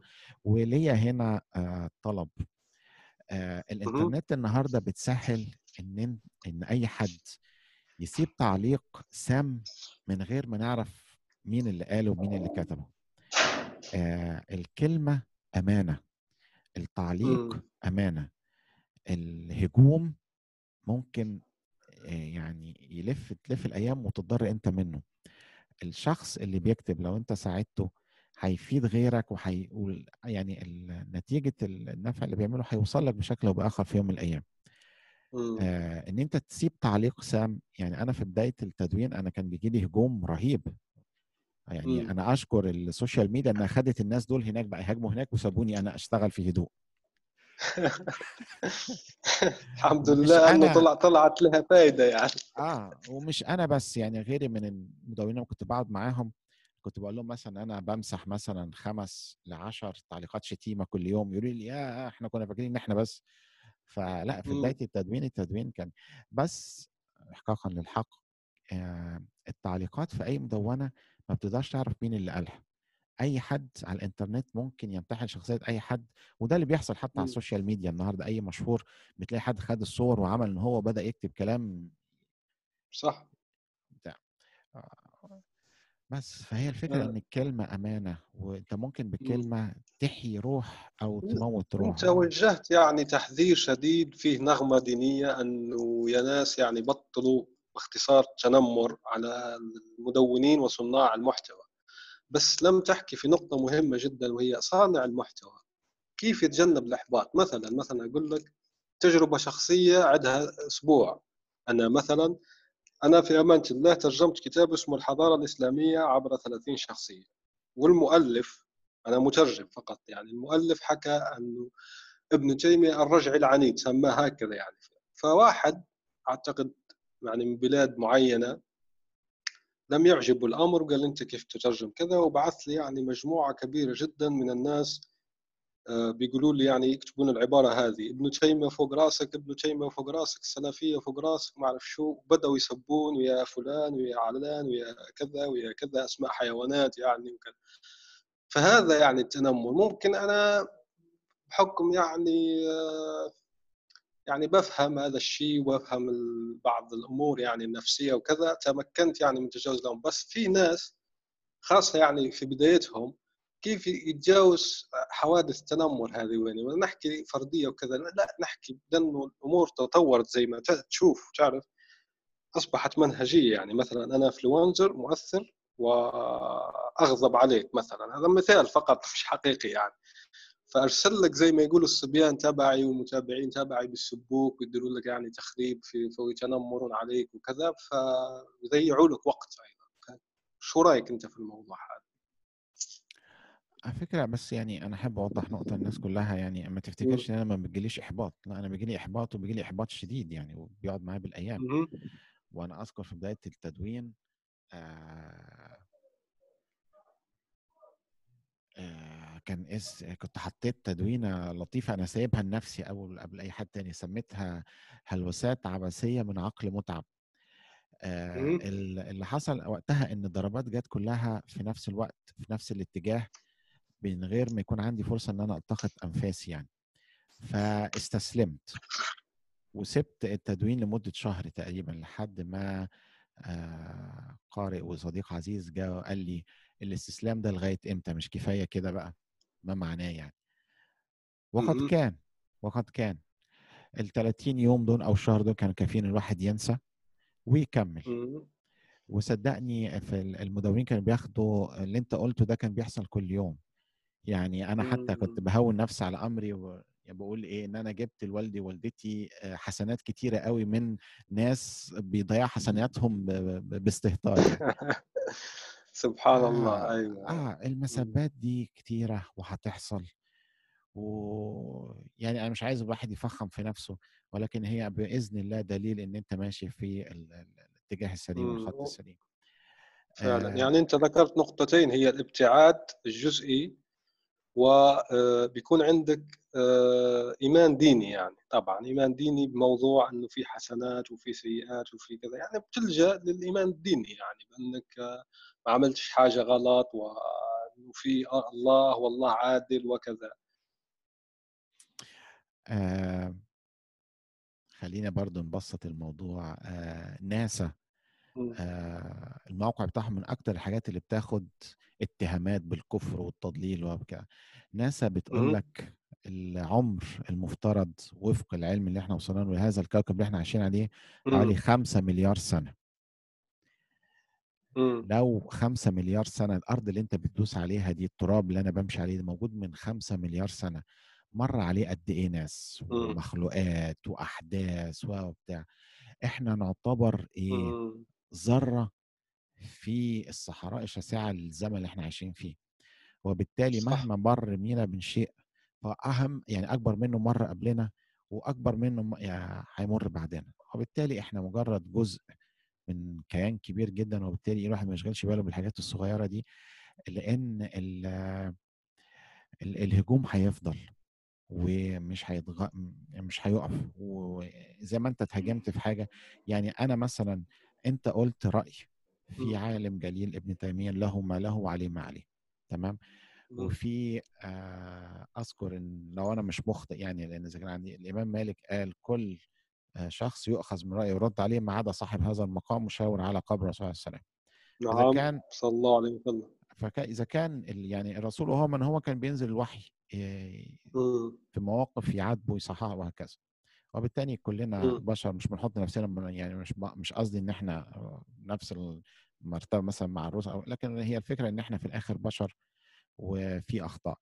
آه، عشان كده آه، بيقول لك. ما نبتعد عن شخصنة ال- الأخطاء. بمعنى أنت اجتهدت وبالتالي أنا أرد على اجتهادك مش بالهجوم. أول حاجة الهجوم السلبي ده ما بيفيدش حد خالص. وده أسلوب غير حضاري في النقاش نهائي ومفيش أي حاجة إيجابية بتيجي منه واحد اجتهد ترد على الاجتهاد. باجتهاد زيه بس مع ج- مم. يعني إيه عظيم ال- الاحترام وهكذا يعني صح. من ضمن طالما بقى جبنا سيرة الإمام مالك رضي الله كان عن الأئمة كلها الإمام مالك كان له آه، مم. ملاحظة إن الحديث بيطلع من المدينة على ما يوصل عند العراق آه، بيطلع بقصد. واحد على ما يوصل العراق بيبقى له 100 قصد فيعني هو كان بيحمل على صح. ال ال الإمام أبو حنيفة اللي في العراق وكده.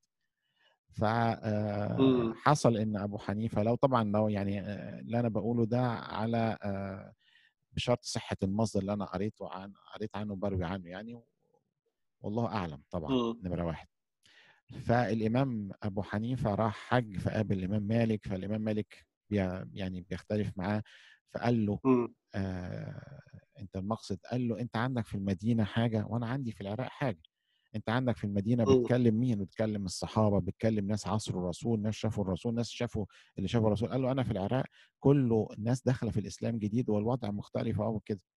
فالإمام الإمام مالك قبل اجتهاد الإمام أبو حنيفة لما كانوا مع الاثنين كانوا بي يعني شديد الاحترام ما بينهم يعني. وبالتالي مم. لأن في احترام في النقاش في نتائج إيجابية ظهرت وطلعت وكده. وهكذا صح.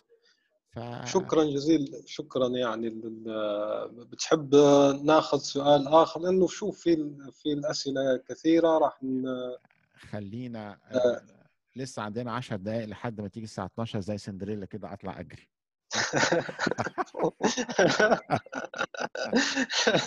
سندريلا وال- والحذاء الزجاجي يعني.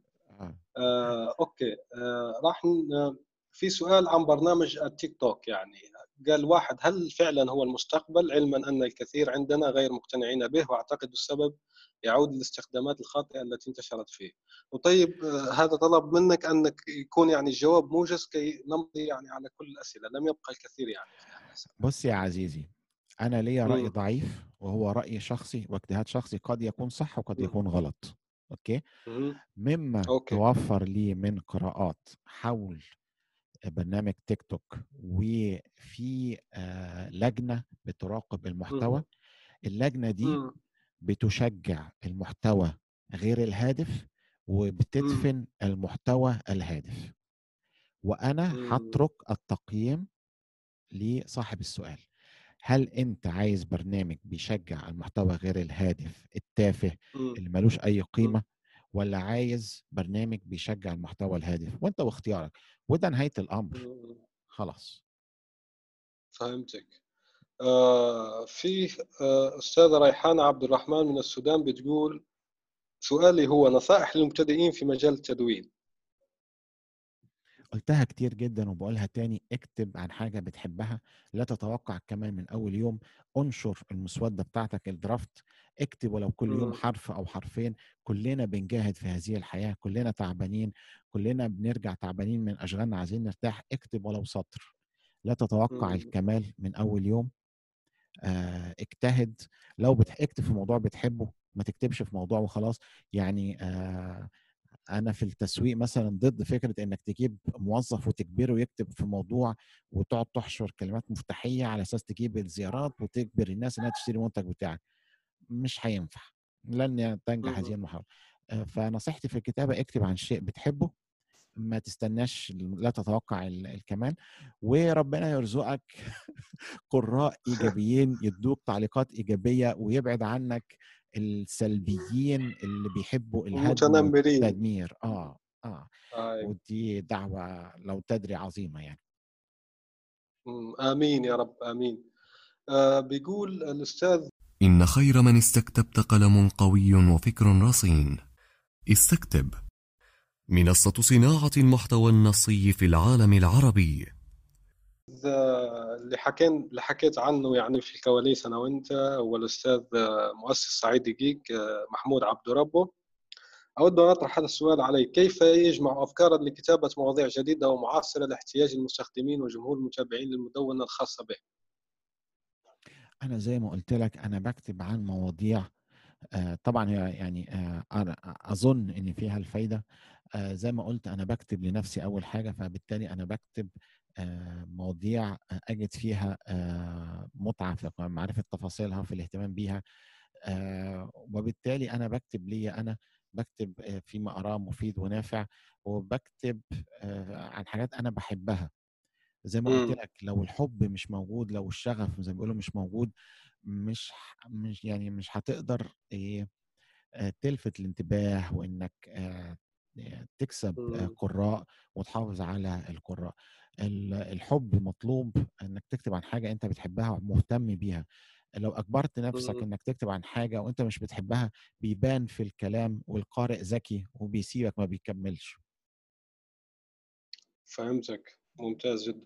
آه، بس هذا سؤال جانبي يعني في هذا الموضوع. هو إنك أنت بتحب شيء يعني أنت بتحب التسويق وقصص النجاح وكذا مصادرك شو هي؟ يعني النشرات البريدية تتابعها المواقع التي تتابعها قنوات اليوتيوب اللي تتابعها المصادر يعني شوف يا عزيزي أنا مع الإنترنت يمكن من بدايتها أنا بدايتي مع 97 98 شفت ما مواقع. كتيرة طلعت واختفت وبالتالي مم. مفيش إجابة محددة لسؤالك ده أنا شفت مواقع. كانت مفيدة جدا وتحولت لل إيه، الكذب بغرض البيع واللي هو الكليك بايت وغيره اللي هو خطأ بيسموه التسويق الإلكتروني والتسويق الإلكتروني لا يعني الكذب ولا يساوي الكسب ال- ال- الكذب ولا بيساوي الخداع والاحتيال نهائي نهائي. اللي بيح... اللي بيحطوا التسويق الإلكتروني في هذا القالب بيظلموه لأ التسويق في مم. الأساس عندك منتج جميل كويس آه ترى إن هو هينفع الناس وتحاول تنقل الفكرة دي آه للناس إن المنتج ده هيحل مشاكل معينة وكده آه يعني ده رأيي والله أعلم يعني. فهمتك. يعني أنت بتتغير المصادر بمرور الزمن لأنك اولا قديم يعني في المجال ما شاء الله صنعت آه، كثير الناس، بارك مصدر. واحد ده اللي عايز أقوله. مم. كل الإنترنت مصدرك. يعني في نقطة مهمة جدا. النهاردة عندك مصدر بيقول لك واحد اتنين تلاتة. المصدر ده كمان سنة كمان سنتين هيقول لك واحد كانت غلط اتنين مشكوك فيها تلاتة ضعيفة. وبالتالي ما تدورش عن. مصدر واحد. لأن عندك كذا عين بتشوف وكذا مخ بي- بيحكم على الأمور. وكذا إيد بتكتب. وبالتالي أنت ما عندكش يعني مصدر بدك تفكير نقدي يعني. بدك عندك يكون عندك تفكير نقدي مش تقبل أي مصدر أو ما ينفعش تأخذ يعني السهل تقبل والمتاح. آه ما ينفعش تقبل مصدر واحد أو مصدر وحيد. مم. لازم يكون عندك مصادر لازم يكون عندك أنت رأي وفكر وتقدير للأمور. وتحط خلاصة اجتهادك ده كله ولازم بتسيب الباب مفتوح لإنك ممكن تكون أخطأت وخطأك ده مش مم. معناه إن أنت وحش لأ أنت معتمد على مصادر المصادر قالت كذا أنت هتجيب منين أنت ما حضرتش بنفسك أنت زي ما قلت اجتهدت يعني هذا. اجتهادك هذا. محاولتك يعني أنا بحاول. مم. تشكر على الاجتهاد ولست مطالبا مطالبا إن أنت تدرك النجاح بالاجتهاد ده قد تصيب وقد مم. تخطئ لازم لازم نقبل ال- الاحتمالية دي مم. فهمتك يعني وهنا ما دام حكينا عن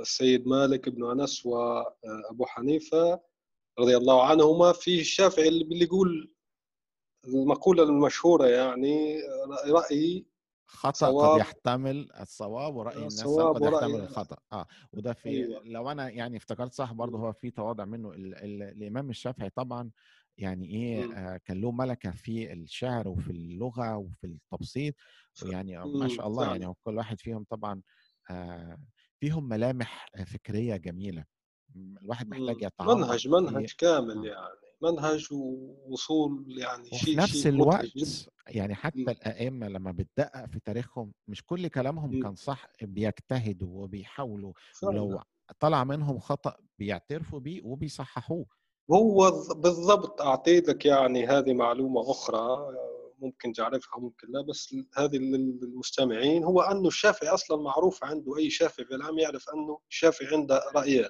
فيقول لك قال في القول القديم وقال في القول الجديد. ليش؟ مظبوط مظبوط. لأنه هو راح لمصر.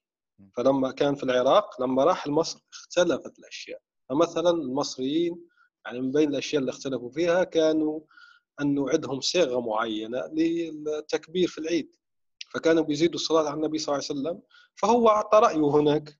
فمن كبر كما يكبر الناس وهو يقصد هنا المصريين فذلك حسن لا بأس به. يعني فهو زي ما قلت واحد بيكون منفتح وفي نفس الوقت يكون عنده تفكير ورأي يعني مش مش يكون يعني منفتح لدرجة أنه بالآراء بترميه هنا وهنا لا يكون عنده منهج فكري ويكون يعني عنده شجاعة تقبل رأي الآخر. الجميل في, سؤال حلو. قصة لا مم. على ذكر الإمام الشافعي طبعا لازم الناس الكبيرة دي نديها قدرها الإمام الشافعي لما تقرا في قصته لما قبل ما. يموت كانت نيته إنه يروح الهند عشان يساعد المسلمين هناك يفهموا أمور دينهم ويبسطوا ليهم يعني الإمام الشافعي كان بيجتهد كان بيتعب تمام هذه معلومة يعني أول. مرة أسمعها منك. معلومة حلوة جدا يعني ما شاء يعني الله الإمام الشافعي على راح مصر وكان نيته بعد كده مم. إن هو طبعا أرجع وأقول لك إن على شرط صحة المصدر اللي أنا بعتمد عليه ولو المصدر. مش صحيح وبالتالي يعني إيه اقصده لو حد سمع ولقى إن المعلومة دي غلط فخذ بيها وخلاص يعني أنا برضو إنسان ضعيف وده اجتهادي برضو آه الإمام الشافعي كان عنده نية يسافر الهند عشان يعلم مم. المسلمين هناك أمور دينهم ويبسط لهم ويعمل وهكذا. واللي بتجده. في الأئمة تقبلهم ال- ال- الرحب إن حد يناقشهم في آه، آرائهم. وبس كان الشرط في النقاش يكون في الاحترام ويكون عن علم ودراية. مش حد يقول لك فن الحرب أنت بتشجع الحرب عايز الناس تموت. لأ ده مش نقاش. فعلا فعلا. والله شيء شيء غريب يعني. آه، في سؤال زي ما قلت لك حلو وينفع نختم به وهو هناك موجة تشاؤم غير مسبوقة في الشباب العربي خصوصا الذين تأثروا بفشل دولهم أو الحروب الأهلية. وأنت كرمز للتفاؤل ماذا تقول لهم؟ هذا يعني السؤال الأخير نختم به. هذا اللقاء الأكثر من ممتع معك أستاذ رؤوف. الله يخليك تسلم. أشكرك يا أستاذ يونس. والله يا طيب ال ال ال يعني إيه هو السؤال صعب مش سهل. والناس اللي عندها تشاؤم بسبب كذا أو كذا كامل احترامنا وكامل تقديرنا للظروف اللي بيمروا بيها ويعني مش مش تقليل من اللي بيمروا بيه والمعاناة اللي بيمروا بيها ابدا ابدا والله مم. ولكن مم. لازم نتفق إن التشاؤم بشكل أو بآخر هو عدم رضا بقضاء الله وعدم رضا ب إيه بالطريقة اللي ربنا سبحانه وتعالى بيجري بيها الأمور وكده. آه، ال- الفكرة في إيه؟ يعني التشاؤم مرض مرض مش سهل وما ينفعش. تخف منه بكلمة أو برأي أو أو أو أو. آه التفاؤل ده بيبقى اختيار. أنت. بتختار تتفائل رغم كل شيء. إنك بتبرمج نفسك إن في كل الضلمة بتدور على النور. آه في بداياتي مع الإنترنت وكده آه كنت مهتم باللي هم الكراكرز الناس اللي آه بتعمل برامج تكسر حماية برامج وكده ما كانش مم. اهتمام بان أنا أكسر برنامج ولكن اهتمامي كان إزاي الناس دي بتكسر الحماية القوية اللي بتاع زي شركة مثلا فيها عقول كبيرة بتاع بيعملوا نظام حماية ضد النسخ يجي واحد قاعد كده في كام ليلة يكسره كنت ده. فكان في واحد أنا كنت كتبت عنه كان مسمي نفسه فرافيا هو طلع إن هو أستاذ جامعي في دولة أوروبية وتوفى بالسرطان كان عنده مقولة لذيذة جدا بيقول فيها إيه آه مم. بيقول لك آه دايما في شرخ في السقف there is always a crack in everything. آه. وبالشرخ ده النور بيقدر يدخل. This is how the light gets in. بمعنى. مهما كان اللي انت فيه في بارقة أمل. في دايما إيه في ضوء في نور. وبالتالي ال- ال- التشاؤم زي ما قلت يعني شيء صعب. ومع احترامنا لأسبابه بالكامل وتقديرنا الكامل ليها يعني أنا مش بستخف بيها. في ناس أنا لما أنا يعني بتابع آرائهم شافوا حاجات يعني قاتلة وحاجات صعبة جدا وحاجات إيه تهد القوي يعني اللي عايز أقصده هنا إيه سبب الصدمه يعني للشهور يعني فنحن آه. نكون معهم آه. يعني بس آه. ك ك كمنهج حياة ما راح تظل متشائم يعني طول عمرك آه. مش معقول يعني وبعدين. ثبت بالأدلة العلمية إن التشاؤم بيضعف مم. الجسم وبيجلب الأمراض دي يعني إيه كناحية. طبية معروفة. آه وبالتالي ال- التفاؤل ده بيبقى اختيار وبتجبر نفسك عليه وصدقني يعني أنا لو كنت سبت نفسي للتشاؤم يعني إيه كان واحد. انتهى من زمان وأنا أحب. بس أنا أحب أقول حاجة يعني آه. أنا بس عايز أقول حاجة في شخص آه. الضعيف ما تفتكرش إن أنا حياتي سهلة ما تفتكرش مم. مثلا يعني إيه إن أنا جيت الدنيا وفي بقي معلقة ذهب لأ أنا مم. نلت حقي ونصيبي من المعاناة من المصاعب من ال- مم. المشاكل تمام حتى هنا آه في. نقطة هنا برضه أحب أقولها يونس مش ممجد في نفسي ولكن آه كان في مرة من ضمن التعليقات ال- اللي أنت بتقول عليها دي اللي, اللي عارف بتحرقك وبتكويك إن أنت بتتعب للناس وتلاقي إن هو ده الرد اللي أنت بتحصل عليه. آه كان في دايما ناس بتقول لي ما أنت لو تكتب عن النجاح أنت لو فعلا أنت ما نجحتش ليه ما عندكش فلوس ليه وده وده ما عندكش آه. لامبورجيني ليه؟ بالظبط بالظبط والكلام ده اتقال على فكرة مم. بس هو اتقال طبعا بطريقة فيها استهتار وهجوم سخيف يعني لا حول ولا. قوة إلا بالله مم. مما تابعته مع ناس كتيرة مم. وناس كتيرة بما يكفي يعني تمام. آه اللي بيبدأوا يكتبوا عن النجاح لما بينجحوا بيبطل كتابة اللي بيبدأ مشروع أول ما المشروع ده. يبدأ يكبر اللي بيعمل مثلا. entrepreneur وعمل موضوع أول ما الموضوع بيكبر بيبطل كتابة بيبطل خلاص. يشارك. الناس بينشغل. بينشغل. تمام ولعلمك من ضمن التفسيرات اللي أنا قريتها اجتهادات. من ناس okay عشان نبقى واضحين يعني. ليه الرسول عليه السلام وهو عليه من هو والسلام. آه لما خير ما بين الفقر أو الغنى ولو. تذكر في في الموقف كذا موقف اللي سيدنا جبريل ينصحه انه خليك في الفقر مش في الغنى ليه؟ لأن الغنى بيشغل الناس بيغير الناس أنا. عاصرت ناس برضو بدأوا من تحت اشتهروا بقوا انفلونسر على الإنستجرام عندهم مليون واثنين وثلاثه وأربعة.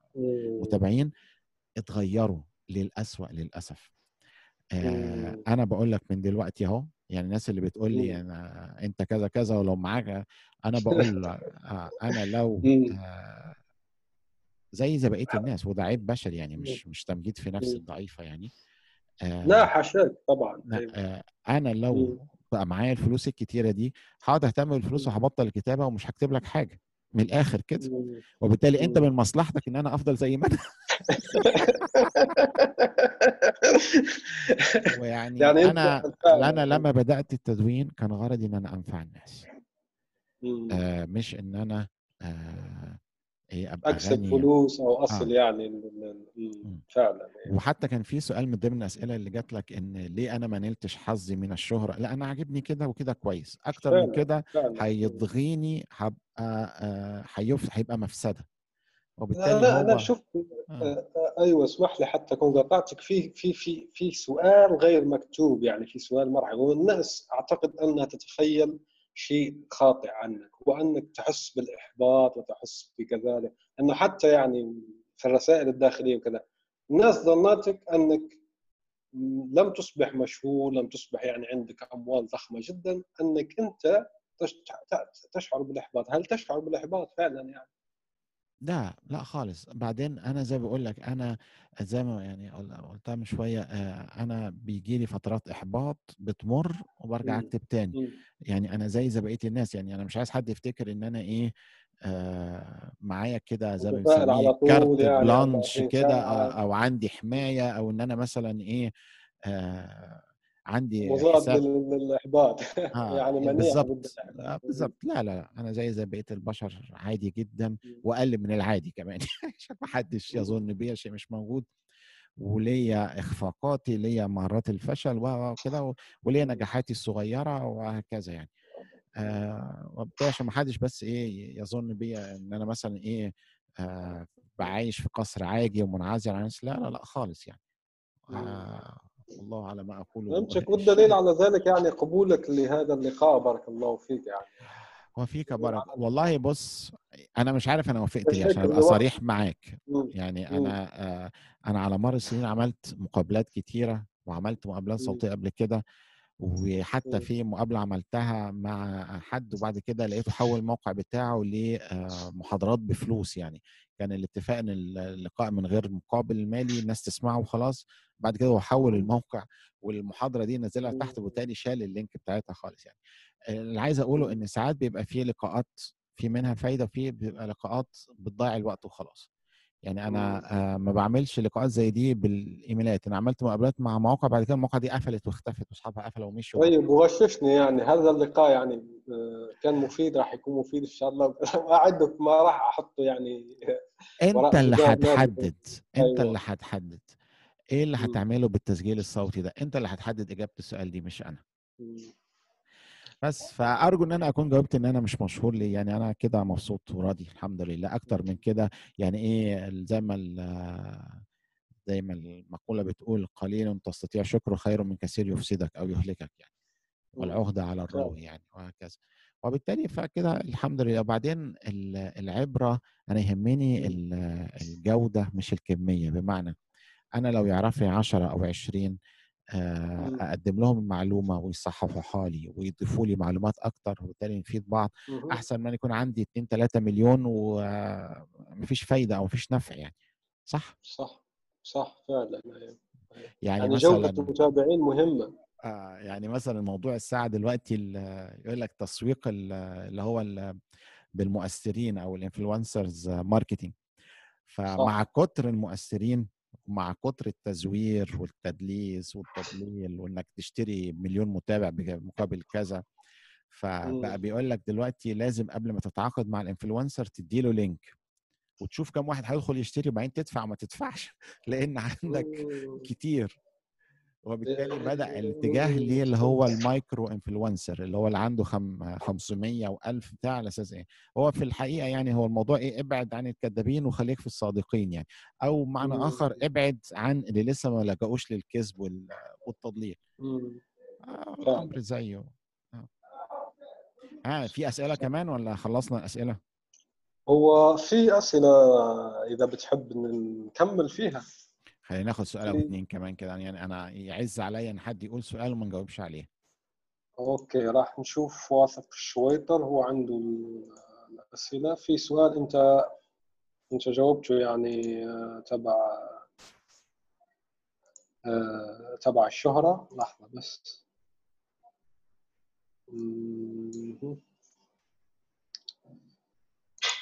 لدينا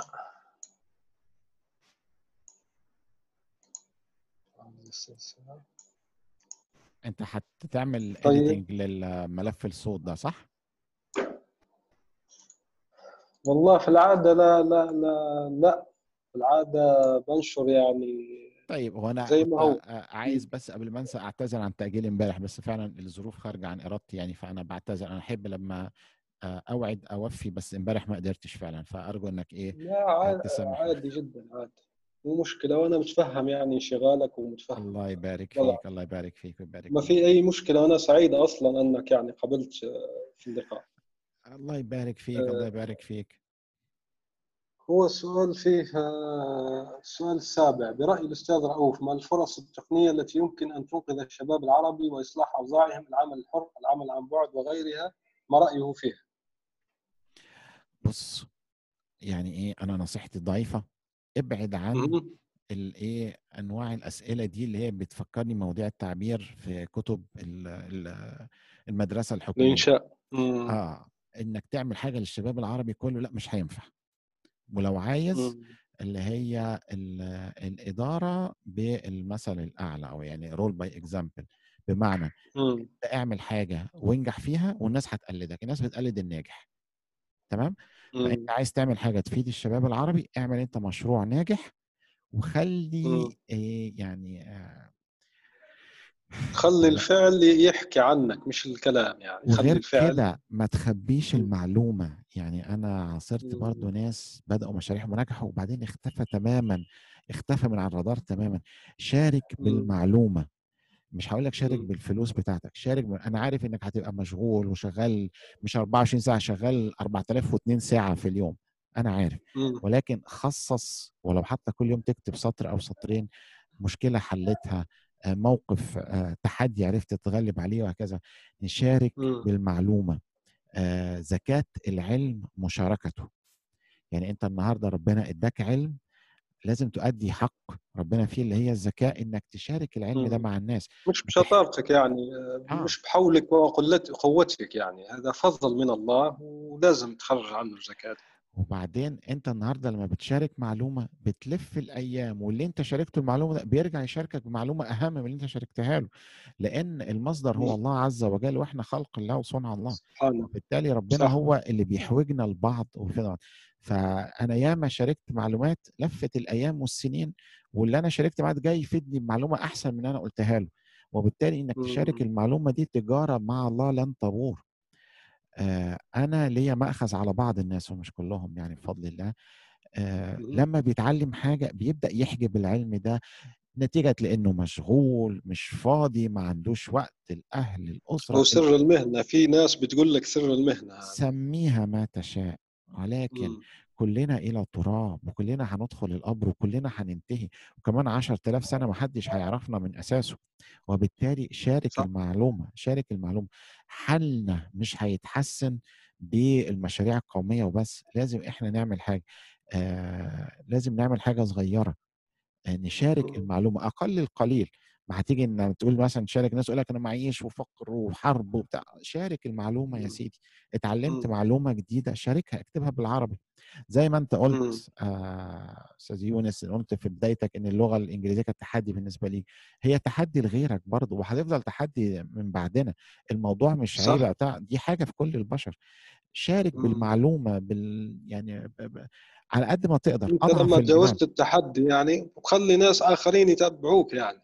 بي- بي- بيرتقوا السلم اللي ارتقيت وتعبت فيه يعني بالظبط. وزي ما قلت لك إحنا بنسلم الراية اللي بعدنا هو الحياة دي كلها سباق تتابع واحد بيجري. السباق بتاعه ويسلم الراية لغيره عشان يجري هو كمان هي الدنيا كده سبحان الله وفي صح الآخر كلنا هندخل التراب وكل اللي بنيناه هيتهد ومفيش حاجة هتفضل. يعني إحنا مجرد آه خلينا نشبهها برضو بمثل.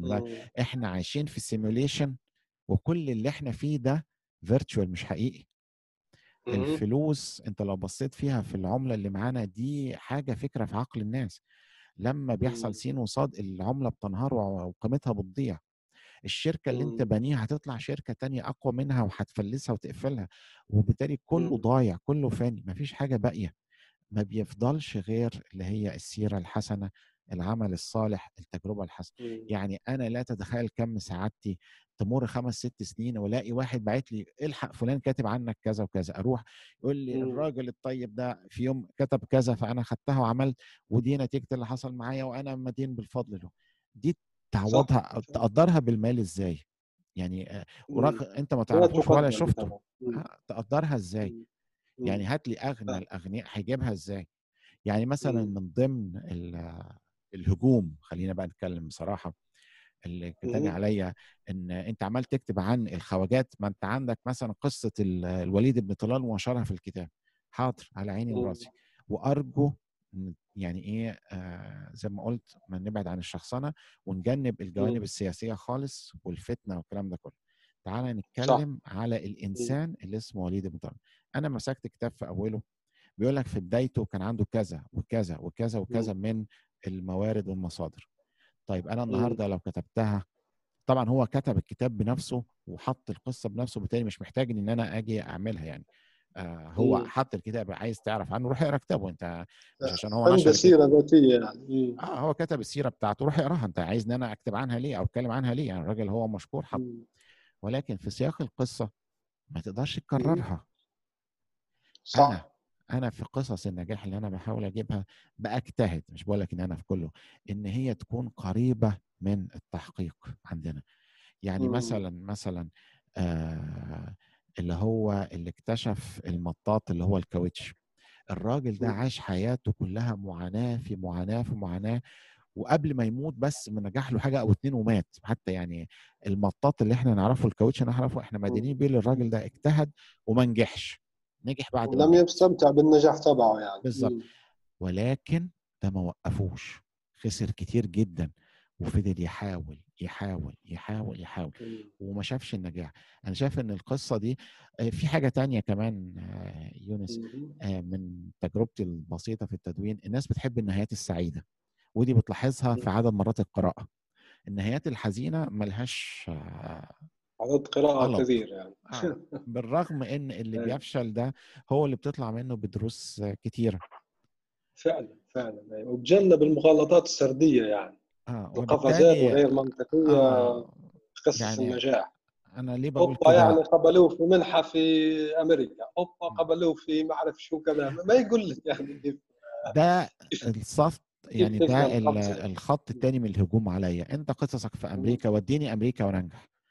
فبقول له مم. لأ اولا ليه قصص بتاعت أمريكا لأن الناس دي هي اللي بتكتب تفاصيل نجاح أنت عندك ناجحين مم. كتير في عالمنا العربي إزاي نجحوا سر من الأسرار الحربية اللي قد تموت لو حاولت تقرب له حتى تمام فعلا بعضهم. بعضهم بيكتب كتب تمام يعني مم. مثلا كان من ضمن الهجوم ال- اللي كتير اللي أنا قابلته أنت كاتب عن كذا أنت مش عارف آه كان إيه أنت بتحب النعرات وما بتحاولش- ما انتش قومية ما مم. تكتب عن الركح مثلا في السعودية يا سيدي. الركح ذات نفسه كتب عنه والناس أهم مني وأكبر مني كتبوا عني خلاص هو الموضوع مش موضوع إن هو ختم كده وما إحنا ماشيين بنقعد نختم على مم. الورق الفاضي وخلاص هو اوريدي. قصته اتكتبت أنا بكتب حاجات ما اتكتبش عنها قبل كده مم. ف بتأتي بالجديد يعني بتأتي آه. بالجديد فعلا آه. مم.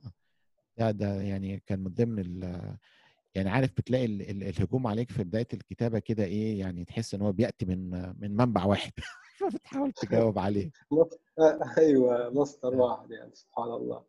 بس خلينا ناخد سؤال كمان. ورغم ذلك إن- أنت أنت مثال ممتاز جدا على انه النقد ما ما- يعني ما راح يقتل يعني الموهبة تبعك أو كذا فيمكنك أنك تكمل وتتغلب عن ذلك الإحباط أو ذلك النقد السلبي وتمشي تكمل في طريق يعني تمضي قدما.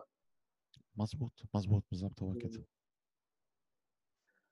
ممتاز جدا. أو بتحب ناخذ سؤال آخر أو نختم يلا يعني. بينا يلا بسرعة كده. تاخذ سؤال آخر. آه بيقول آه هو يحكي هنا عن فن الحرب. أعتقد إنه خلص يعني كملناه فنروح آه ويحكي عن الشهرة وجاوبنا عليها. كيف يمكن للمدون أن تفيده المدونة في مجالات أخرى ده برضه سؤال صعب. انت الناس باعتين أسئلة صعبة ليه؟ فيش أسئلة سهلة كده. هي معظم الأسئلة يعني لا وأنت كمان ما شاء الله عليك بتختار الأسئلة الصعبة على فكرة. ليه كده يا يونس شوف يا عزيزي. المتابعين. الإجابة في تعريفك للفايدة. إزاي المدونة تفيد المدون؟ تعريفك للفايدة هنا إيه؟ لو عايز فايدة مالية. يعني أرجوك بلاش أنا دلوقتي بقى في مدونات بالعربي كتير تقعد تقرا تقرا وتلاقي إن هو بيتعبك ويختص بيك وفي الآخر خالص تلاقي إن هو كل الموضوع ده كله عامل عشان تروح تشتري منتج ما ولو دورت في. التفاصيل تلاقي إن هو ما يعرفش حاجة عن المنتج ده ولا استخدمه وبتبدأ تشك فيه وبعدين أنا ما بحبش أشك في حد أو أشك في نوايا حد بس. في شواهد بتجبرك على كده وبالتالي يعني ح- عايز لا تستفيد من هو هو ممكن بيحكي إنه يفيد يعني مش شرط فقط ال- المادي فممكن مثلا سمعة إنك تأخذ ال- التدوينات السابقة وتعملها في كتاب إلكتروني أو ورقي أو كذا يعني في في مجالات أخرى يعني من ضمنها يعني الفائدة المالية على المدى البعيد يعني مش المباشر ما هي يعني. عشان نبقى صراحة مع بعض يا يونس. أنت النهارده عندك مدونة عايز تكسب منها هتكسب منها إزاي لازم تعمل مبيعات هتبيع إيه صح منتج إلكتروني أو منتج آه فعلي منتج فعلي أيوة. عندك مشكلة في العالم العربي في الشحن تكلفة الشحن عالية مم. مم. وهتدمر لك أي هامش ربح وعشان تقدم خدمة كويسة لازم تسمح باسترداد البضاعة والكلام ده كله وبالتالي الشحن هيموت لك أي فكرة بتاع آه هتبيع منتج إلكتروني طيب أنت النهارده مثلا. أنا النهارده عندي ثلاث كتب إلكترونية ببيعها تمام الناس اشترت مشكورة وخلاص. أنا عشان أفضل أستمر في الربح لازم أفضل أطلع كتب كتير كتير كتير كل شهر كتاب وبتاع آه اللي هو بيسموه اللي هتبقى يعني هتبقى لما بتستخدم حاجة كتير فبتبدأ إن خلاص بتفقد قيمتها وبتحب تجدد. حتى على فكرة مم. النهارده برضو ال- ال- اللي بيتابعوا عبد الله المهيري اللي هو سردال وده من ضمن المدونين العرب اللي لازم تتابعهم. أنا هو صح. صديق عزيز أيوه بس. وعلى راسي بسمع يعني. فيه. آه لأ لازم. تتابعه ان هو آراءه جميلة جدا والجميل في آراءه إيه؟ إن هي مش بتمشي على المعتاد دايما بيفاجئك كده ووجهه نظره جميلة جدا يعني. فالنهارده كان بيقول إن آه، يعني النهارده دي أو امبارح أو أول زي ما قلت لك الذاكرة عندي مش دقيقة تعبت معايا. كان مم. مؤخرا كتب إن في حد آه، كان بيشتغل في تقريبا آه، يوتيوبر آه، كان بيعمل محتوى ولقى إن هو لازم مهم. يتوقف بعد ست سبع سنين إنه تعب محتاج يرتاح مم. محتاج يقف وكده وهو حتى كان بيقول إن هو ما ينفعش حد يجبر نفسه إن هو يشتغل حاجة معينة على طول إن هو يكتب على طول لازم يقف ولازم يجرب حاجات جديدة وهكذا وبالتالي عشان تستفيد من المدونه آه، لا سؤال صعب سؤال صعب يعني هتستفيد إزاي لازم تبيع هتبيع لازم تبيع حاجة مم. كنت تعرفها آه مم. وتكون تجربها لازم في, في عالمنا العربي عشان برضو يعني صراحة طبعا في احتمالات كتيرة طبعا مم. أنا لا أنكرها ولكن أنا بقول السائد والأسهل إنك تبيع آه،. منتج إلكتروني منتج إلكتروني هيبقى كتاب هيبقى دورة هيبقى هيبقى هيبقى وكده. لازم تجيب الجديد ومحتاج تقف ويعني وبرضه ده لعلمك هنوصل برضه لإجابة السؤال اللي أنت سألته لي قبل كده. عايز تكتب. لازم تكتب عن موضوع بتحبه. عايز تستفيد من مدونة لازم تكون بتكتب عن موضوع آه، بتحبه. آه، ممكن من المدونة مم. تدخل في مشاريع أكبر آه، بتعرفك بناس. يعني أنا المدونة الضعيفة بتاعتي سفرتني بلاد عرفتني على ناس وهكذا. وبالتالي أنا أرد عليه وأقول أنت لو كتبت عن حاجة بتحبها بإذن الله هتفيدك. الفايدة دي إزاي؟ خلي الحياة تفاجئك وتكون اما مفاجآت سعيدة يعني. وبالتالي على فكرة من ضمن ال إيه كلمات ال- التشجيع آه مم. بيقول لك إيه؟ تحفيزية. أيوه التحفيز. بيقول لك إيه؟ ما تمنعش الحياة إنها تفاجئك. بمعنى ما تحسبش كل حاجة. ابدأ. مم. ما تتوقع ما تحسبهاش كتير وسيب مفاجآت الحياة مفاجآت الحياة تجي لك أو تتحقق لك يعني. let life surprise يسيب الحياة تفاجئك يعني. بمعنى ما تحسبهاش كلها بالورقة والقلم والورقة والمسطرة. سيب جانب كده إيه مش عشوائي ولكن جانب لمفاجآت القدر وإن شاء الله تكون مفاجآت جميلة. مم. يعني أنت ابدأ توكل على الله نفذ وسيب بقى إيه الأيام تفاجئك. بالنسبة للمدونة ابدأ المدونة واكتب في حاجة أنت بتحبها وهتلاقي بعد كده بتطورات الأمور هتظهر لك حاجات تساعدك إن أنت تستفيد من المدونة ومن التدوين. وسيب الحياة تفاجئك. فعلا كلمة جميلة جدا يعني هذه. آه... ناخذ سؤال آخر أو بتحب نختم يعني؟ زي ما بدك أنا ما عندي أي على فكرة يعني. الإحصائيات مش في صفنا لأن الناس ما. بتسمعش لغاية الآخر أنت فعلا، المفروض بقى. تحط مفاجأة كده في الآخر مثلا إيه تقول له بس تقول له مع منع التقديم يعني لو استمعت للآخر ه- هنختم على مفاجأة بقى نوع من التشويق والتسويق آه، أيوه صح هو جمهوري أنا يعني قليل بس آه، زي ما يقولوا مستهدف وإن شاء الله يسمعون حتى آخر على فكرة طب واسمك استنى بما إنك يعني بما إنك. متبحر زي كده في أخبار ال- العلماء آه، كده كان. أذكر طبعا ما فيش أسماء طبعا كان في عالم فقه قاعد في العراق أعتقد برضه في. بغداد آه، كان بيشرح آه، فكان برضه تلميذه اشتكى له ليه الناس عندك قليلين بينما فلان الفلاني آه، تلاميذه كتير فكان أعتقد يعني أعتقد آه لو أنا فاكر صح يعني ودي بيج اف آه نقال له تقريبا إن ال- المفيد والنافع جمهوره قليل عاده أما الغث صح. فجمهوره كتير. وبالتالي أنت بتقول إن المتابعين عندك قليلين هل آه يعني إيه ده أنا شايف إن ده شيء كويس وشايف إن ده حاجة ما توقفكش خالص على العكس لو الشوية دول متجاوبين معاك وبيفيدوك. فأنت في إيدك كنز. آه، أنا وقليل هنا يعني ماخذ رأيي في الموضوع تبع الشهرة يعني فأصلا أنا شو اللي خلاني أتابع وكذا؟ ف- فأنا واحد من المستفيدين من تدويناتك يعني. هو بي- بيحكي هنا الأستاذ واثق بيقول على قدر عطاء الأستاذ رؤوف خلال فترة طويلة جدا إلا أنه لم ينل الشهرة التي يستحقها يعني. فهذا سؤال فعلا يطرحون كثير من الناس أجبت عليه أنك أصلا ما بدك الشهرة يعني.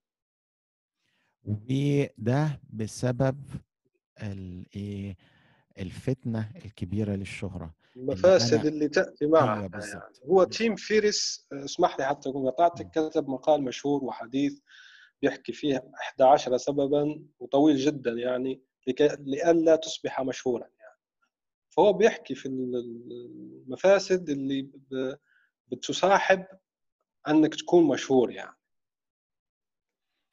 والله أنا بتجربتي الشخصية الضعيفة القاصرة الناس اللي شفتهم مشهورين لمست مم. فيهم اللي هو آه إيه، لوش عنق الحقيقة والإيحاء بما يعني إيه الإيحاء بأشياء غير موجودة في الحقيقة وبالتالي ال- ال- النجاة فعلا في عدم الشهرة وبعدين آه يعني بياخذ بمبدأ فيك ات انت الميك ات يعني لا لا لا مش زي كده خالص لا بس لا لا آه مم. بت- بيتحول إن هو عبد للشهرة وبيبحث عن الشهرة بكل. الطرق الممكنة المشروعة وغير المشروعة وفي الأغلب غير المشروعة وخلينا نقف على كده عشان ما نزعلش. حد يعني يصبح مدمن عند ال- ال- آه الشهرة آه مم. ولو الشهرة سابته هيفتعل أي حاجة عشان ترجع له. مهما كانت الله ال- يعافينا يعني هذا مش. نقول الله يعافينا و... الله يعافينا منها. بالظبط وارجع أقول لك برضو ردا على كلمتك إن العدد قليل.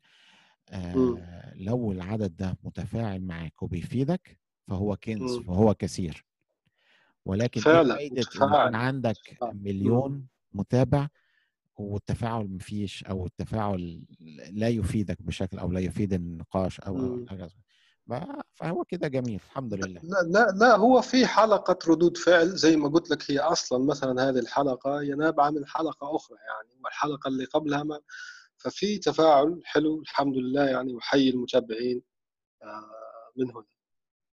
آه، في سؤال في سؤالين يعني كيف ترى التدوين اليوم عربيا وعالميا؟ والسؤال الأخير هل تدوين ريادة الأعمال مطلوبة من الجميع ولماذا؟ طيب ناخدهم سؤال سؤال السؤال الأولاني كان إيه؟ تاني هل إيه كيف ترى التدوين اليوم من ناحية عربية وعالمية؟ آه أنت فهمت إيه كيف ترى التدوين اليوم؟ يعني إيه إيه القصد من السؤال؟ هو بيقصد والله أعلم يعني لأني أعرف الأستاذ واثق يقصد أنه التدوين الآن يعني في ظل الشبكات الاجتماعية وفي موجة طبعا للعودة للتدوين من ناحية عالمية وعربية. يعني مثلا في أستاذ مبرمج طريف مندو عمل موقع اسمه الفهرسة بيجمع فيه المدونات العربية. ففي ظل في في فترة ثلاثة أشهر يعني الموقع حصل ترتيب جيد في أليكسا وكثير من الناس نفضوا الغبار عن مدوناتهم وجمع أكثر من 300 مدونة في ظرف قصير يعني. ففيه نوعا ما عودة في التدوين العربي وأيضا حتى من ناحية التدوين العالمي يعني. فأنت هذه العودة أو هذا يعني زي ما قلت منذ يعني في, أول لقاء إنه الناس ملت من السوشيال ميديا. فمن بين الخيارات اللي حاربوا بها هذا الملل إنه فتحوا مدونات. هذه الموجة أو العودة عالميا وعربيا كيف تراها؟ زي ما قلت لك في رأيي الضعيف الناس بتدور على المفيد. القارئ النهارده ذكي وبيفهم. آه بيعرف على طول من أول كام سطر اللي كاتب الموضوع اللي, بي... اللي فاهم عن اللي بيكتبه ولا لأ هل هو نقله هل هو اللي كاتبه وهل الكتابه مم. بغرض إن هو يخليك تشتري منتج وخلاص خلصنا ولا عايز يفيدك؟ وبالتالي التدوين آه، إذا حقق شرط إن هو يفيد القارئ لوجه الله هتلاقي فيه عودة له هتلاقي فيه جمهور له. ال- الناس النهارده توجهت فعلا للسوشيال ميديا وده توجه. عالمي على فكرة مش مقصور على عرب أو غير لأ ده توجه عالمي وده. طبيعة النفس البشرية يعني النفس البشرية عايزة كل جديد وعايزة التجديد وبالتالي آه،. إحنا كنا في التدوين خلصناه نقلنا على السوشيال ميديا هنخلص السوشيال ميديا وهنقلنا مثلا على ال- اليوتيوب هنخلص اليوتيوب ونقل على غيره آه يعني إيه آه الانسان بيحب التغيير دايما في جزء بيرجع دايما بيحن للقديم زي ما قلت لك لما افتكرنا إن الكندل هيموت الكتاب المطبوع طلع دلوقتي لأ الكتاب المطبوع رجع الطباعة بتزيد طبعا مش مش معدلات كبيرة ولكن على غير المتوقع بدل ما الكتاب الورقي يموت لأ ده رجع تاني. عودة بسيطة. لكنه موجود وإن شاء الله يفضل معانا يعني. إن شاء الله يا رب. وبالتالي التدوين لو قدم لك محتوى مفيد هيرجع بقوة. فضل التدوين عايزك تشتري المنتج عشان ياخد ال- نسبة العمولة محدش هيرجع له.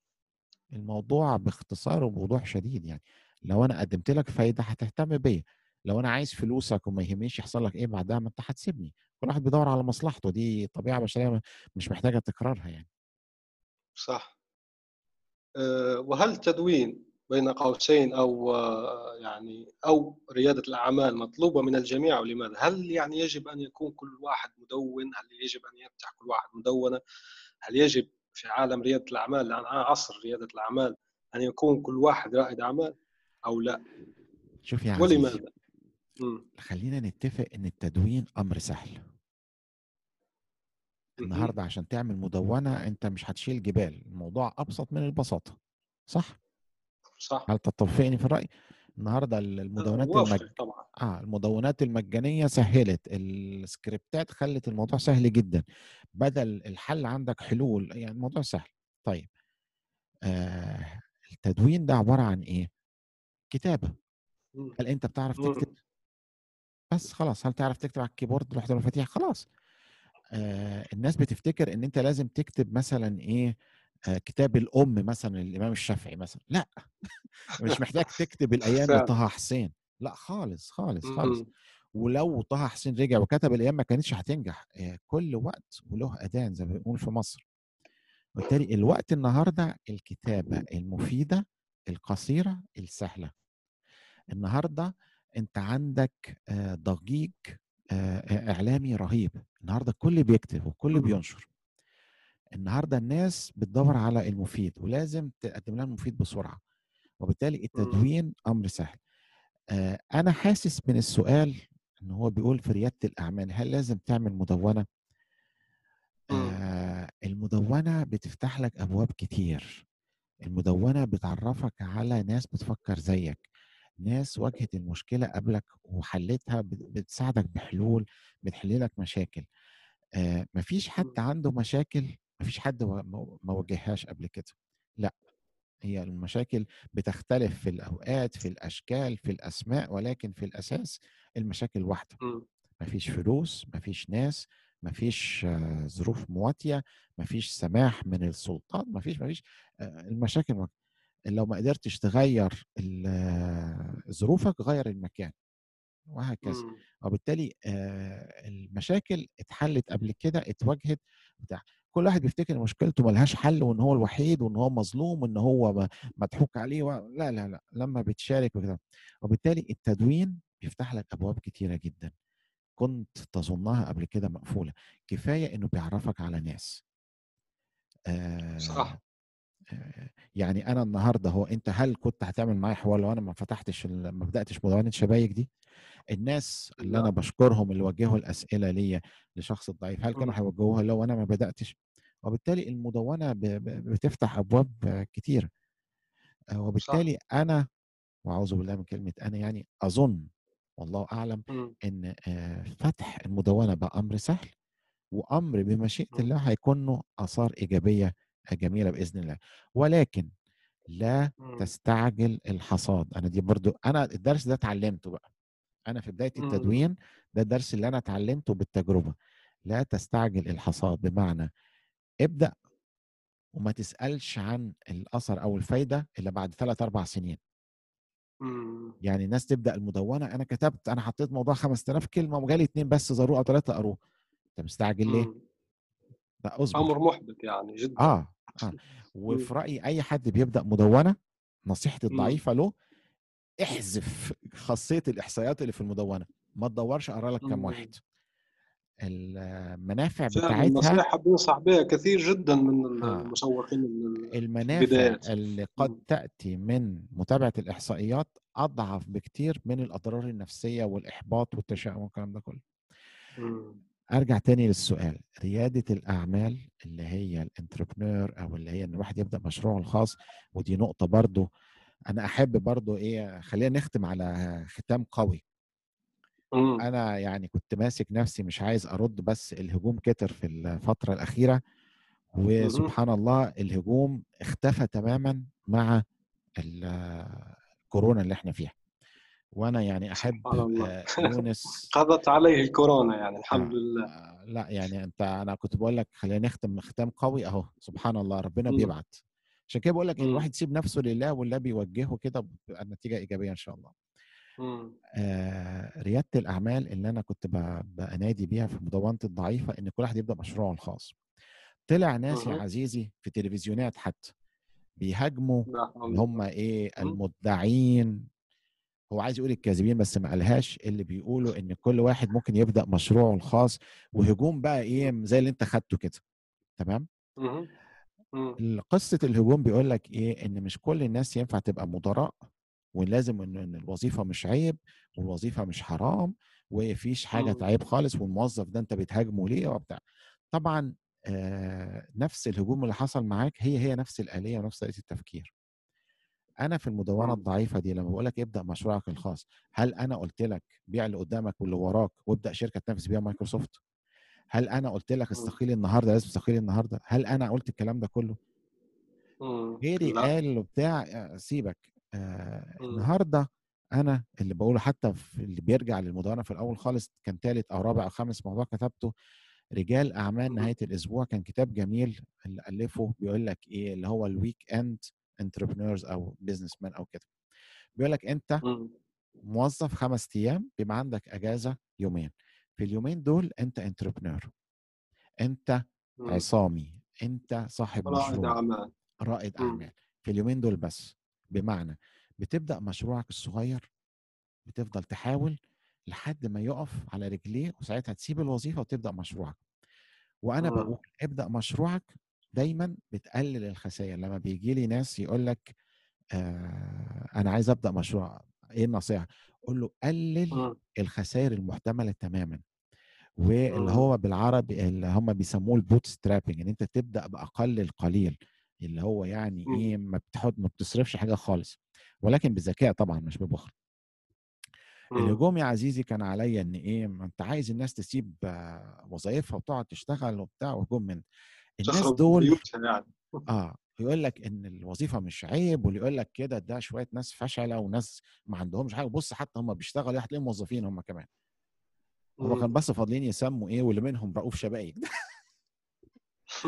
المهم الناس دول دلوقتي يا يونس ملهمش ذكر نهائي. الناس دول اختفوا من على الساحة تماما. ليه؟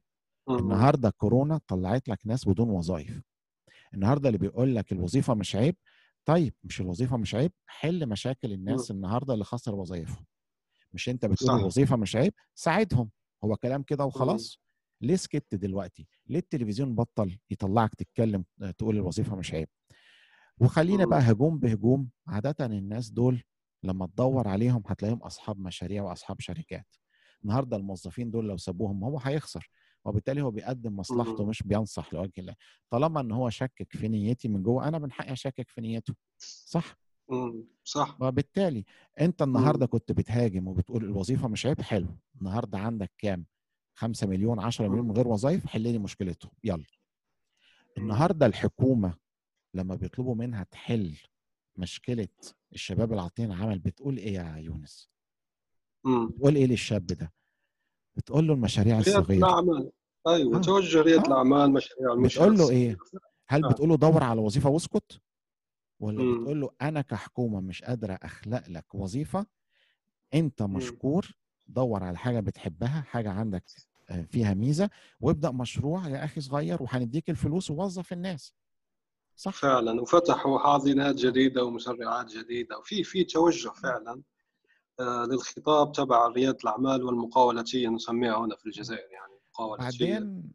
النهارده يعني زي ما حصل معاك أسهل حاجة إن أنت تقول إيه فلان فلاني بيقول كذا وبيقول كذا وتحط عليه كلام وتحمله مسألة ناس أنا ما قلتش مم. لحد استقيل من النهارده واستلف فلوس وابدأ شغلانة وخلاص لا لا لا نهائي مم. لما قلت إن الوظيفة آه، هي عبودية ال- أو مش أنا قلت يعني, يعني في غيرها غير غيري قالها وأنا موافق على الراي ده ان الوظيفه عبوديه دليلي على كده بسيط. كل اللي بيخالفني بالرأي بقول له حل لي مشكلة دلوقتي. عندك ملايين عطلة عن عمل خسر وظائفهم بسبب حاجة زي كورونا حل لي المشكلة دي يا. أستاذ. من فضلك قدم لي حل.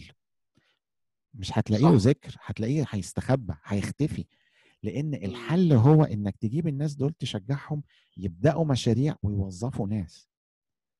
وبالتالي الوظيفة عبودية. والدليل على كده حاجة تانية. النهارده مم. الموظف لما يوصل 60 سنة بتعمل فيه إيه يا يونس؟ تقاعد تعطيه تقاعد. بتجيب له كيكة صغيرة ب 2 3 دولار. بتجيب له كارت بنص دولار. بتجيب له وردة بنص مم. دولار التاني. بتمضي الورقة اللي هي المصاريف دي عشان ال HR عشان بتاع وتعمل له حفلة بسيطة كده وتقول له اقعد في البيت يلا مع السلامة. انت كبرت. وعجزت مش عايزك. صح؟ مم. صح. النهارده اللي بيقول لي الوظيفة مش عبودية قدم لي حل. النهارده ال- أنظمة التقاعد اللي هي المعاشات قليلة ومع اللي هو التضاع اللي هي ضعف قيمة العملة النهارده اللي بيتقاعد ده بياخد زي ما بنسميها في مصر ملاليم فلوس قليلة. أنت النهارده مش شايف إن وظيفة عبودية حل لي مشكلة اللي تقاعد ده. هجيب دخل كريم مم. منين؟ وخلي بالك من دخل كريم. مش نظام تأكله بدولار ولا اتنين وقول له يسكت. آه. برفع سن التقاعد يعني. بس هو حل ترقيعي. يعني بيرفعوا سن التقاعد زي ما نقول إحنا عزيزي خلينا ما نضحكش على بعض. السوق بيفرض كلمته. النهارده لما بتقدم لك حد الوظيفة ده 50 سنة وده 30 بتختار ال 30 وبتسيب ال 50 انت عايز صح. واحد لسه فيه صحة مش عايز تصرف على علاجه صح؟ مم. صح. ده السوق اللي بيفرض كلمته مش أنا اللي بقول مم. انت النهارده متقدم لك شخصين في الوظيفة واحد عنده 55 سنة واحد عنده 30 سنة. هتختار ال 30 لسه فيه صحة وبتاع ده السوق العمل بيفرض كلمته. مش أنا بجيب كلام من عندي أو بخترع. وبالتالي أنا النهارده لما أقول لك لازم يكون عندك مشروع صغير بحيث لما يجي لك. كورونا يجي لك وطواط يجي لك مش عارف إيه أي مرض أي وباء. يكون عندك حاجة جانبية يعني مثلا على. سبيل المثال مرة كده إيه واحد كان من ضمن القراء بتوعي وبفضل الله. بدأ مشروعه الخاص ونجح وكده أهو فكان كاتب على تويتر كده من ضمن الكلام إيه إن ريادة الأعمال دي تعب وإن أنا طول النهار عمال بفكر هدفع مرتبات اللي معايا إزاي والديون وبتاع. وبعدين يا سيدي سافر مش عارف فين آه، يصيف في كذا بطيران كذا كلها مصاريف. العربية مثلا. نسيها كذا. فأنا كده يعني على سبيل المداعبة يعني. فبقول له طب إيه. رأيك؟ أنت عمال بتشتكي إن ريادة الأعمال صعبة. بسيطة. بيع شركتها وارجع موظف. وارجع خد أوامر من. الناس ويجي لك واحد أصغر منك يقول لك يا كذا ويا كذا الإيميل المفروض يتكتب كذا وأنت غلطان في كذا وأنت ما تفكرش مم. أنا مش جايبك تفكر أنا جايبك تنافس. هتوافق؟ ما ردش طبعا مم. وبالتالي ريادة الأعمال نوع من الحرية. تمام؟ يعني أنت بتشوفها ضرورة أصبحت في هذا العصر مش اوبشن يعني أصبحت ضرورة يعني. أنا في رأيي الضعيف كورونا ده مم. ليس نهاية الايه الكوارث الاقتصادية إحنا دلوقتي بنعيش كل 8 سنين 10 سنين يا بيجي لك أزمة اقتصادية يا بيجي لك وباء عالمي وبالتالي مم. أنا من هنا بقول لك إحنا أهو 2020 بمشيئة الله ربنا يكرمنا 2021 يلاقوا علاج بقى لل- للفيروس اللي اللي تعبنا كلنا ده وربنا يرحمنا برحمته ويرفع غضبه عنا. بقول لك اهو من دلوقتي طبعا لا يعلم الغيب إلا الله. الآن توقعي الضعيف إن 2028 2029 هيجي لنا أزمة اقتصادية مم. وناس كتيرة. هتخسر وظايفها هتعمل إيه ساعتها؟ اللي بيقول لك الوظيفة مش عبودية الوظيفة جميلة هيختفي ومش هيفيدك. أنا اللي هفيدك. ابدأ مشروعك الخاص ابدأ خطة تأمينك الخاصة تمام؟ ما تصدقش اللي بيطلع لك ده ما تصدقش صاحب شركة يقول لك الوظيفة مش عبودية هو عايز يضمن شركته وعايز يضمن إن هو يفضل مش محتاج يشتغل عند حد. وبالتالي آه لازم يكون عندك مشروعك الجانبي. مشروعك الجانبي ده بيحتاج وقت أنت مش بتلاقي الفكرة في يوم أو مم. اتنين أنت بتاخد شهور وسنين على ما تلاقي الفكرة ولما بتلاقيها بتحتاج شهور وسنين تاني عشان تقدر تكبرها وتقومها على آه، رجلها وهكذا مم. وبالتالي آه آه ريادة الأعمال نرجع للسؤال اللي بدأ الموضوع ده كله آه، ريادة الأعمال مهمة ريادة الأعمال. مطلوبة ريادة الأعمال قد تكون السبيل الوحيد للإيه للخلاص زي ما بيقولوا. النهارده اهو عندك ملايين خسرت وظائفها صح؟ حل لي. مشكلتهم دلوقتي. مش انت بتقول الوظيفه مش عبوديه مم. الوظيفه حلو خلاص حل لي المشكلة. يلا فين بقى. سمعني وريني هتعمل إيه. صاحب الشركة النهارده في الآخر هو ما يهموش الشخص هو عايز دخل عنده نفقات وعنده أرباح. مين بيجيب له. الأرباح دي؟ الموظفين. وبالتالي هو الموظف ده شرط عشان تفضل المعادلة شغالة. ارباح وكده أهو. وبالتالي من مصلحته إن الموظف يفضل موظف ما يسيبوش ويمشي. مم. تمام؟ فعلا. بعدين أنا مع احترامي للجميع أنا ما قلتش ال- اللي هو إيه يعني من البيضة اطلع كده وابقى آه، صاحب شركة لأ. أنا قلت اشتغل حتى ريتش داد بور داد قال لك إيه؟ قال لك الوظيفة مش مصدر دخل الوظيفة مصدر للتعلم تتعلم منها بفلوس مم. غيرك. عشان تقدر أنت تنفذ وتستفيد من اللي أنت اتعلمته بشركتك الخاصة وهكذا أرجو إن أنا أكون وضحت الفكرة وأرجو إن الناس اللي بتسمعنا طبعا هم هيبقوا قليلين جدا ولكن في هذا حكمة سبحان الله ما تصدقش. اللي بيقول لك إن الوظيفة كده الوظيفة حل مؤقت لمشكلة مزمنة أنت النهارده. ضرسك بيوجعك خدت مسكن آلام خلاص آه المشكلة اتحلت النهارده ونايم جميل ومبسوط بس بكرة هترجع لك تاني. أنت ما حلتهاش أنت أجلتها الوظيفة تاجيل للمشكلة. هتمر الأيام هتوصل لسن التقاعد. هتعمل إيه ساعتها؟ صاحب الشركة اللي قال لك الوظيفة مش عيب ولا هيعرفك ساعتها هيتنكر لك. ليه مم. النهارده لا تجد أصوات بتقول لك الوظيفة مش عيب؟ لأن مفيش وظيفة. صح؟ صح ما فيش وظائف. آه.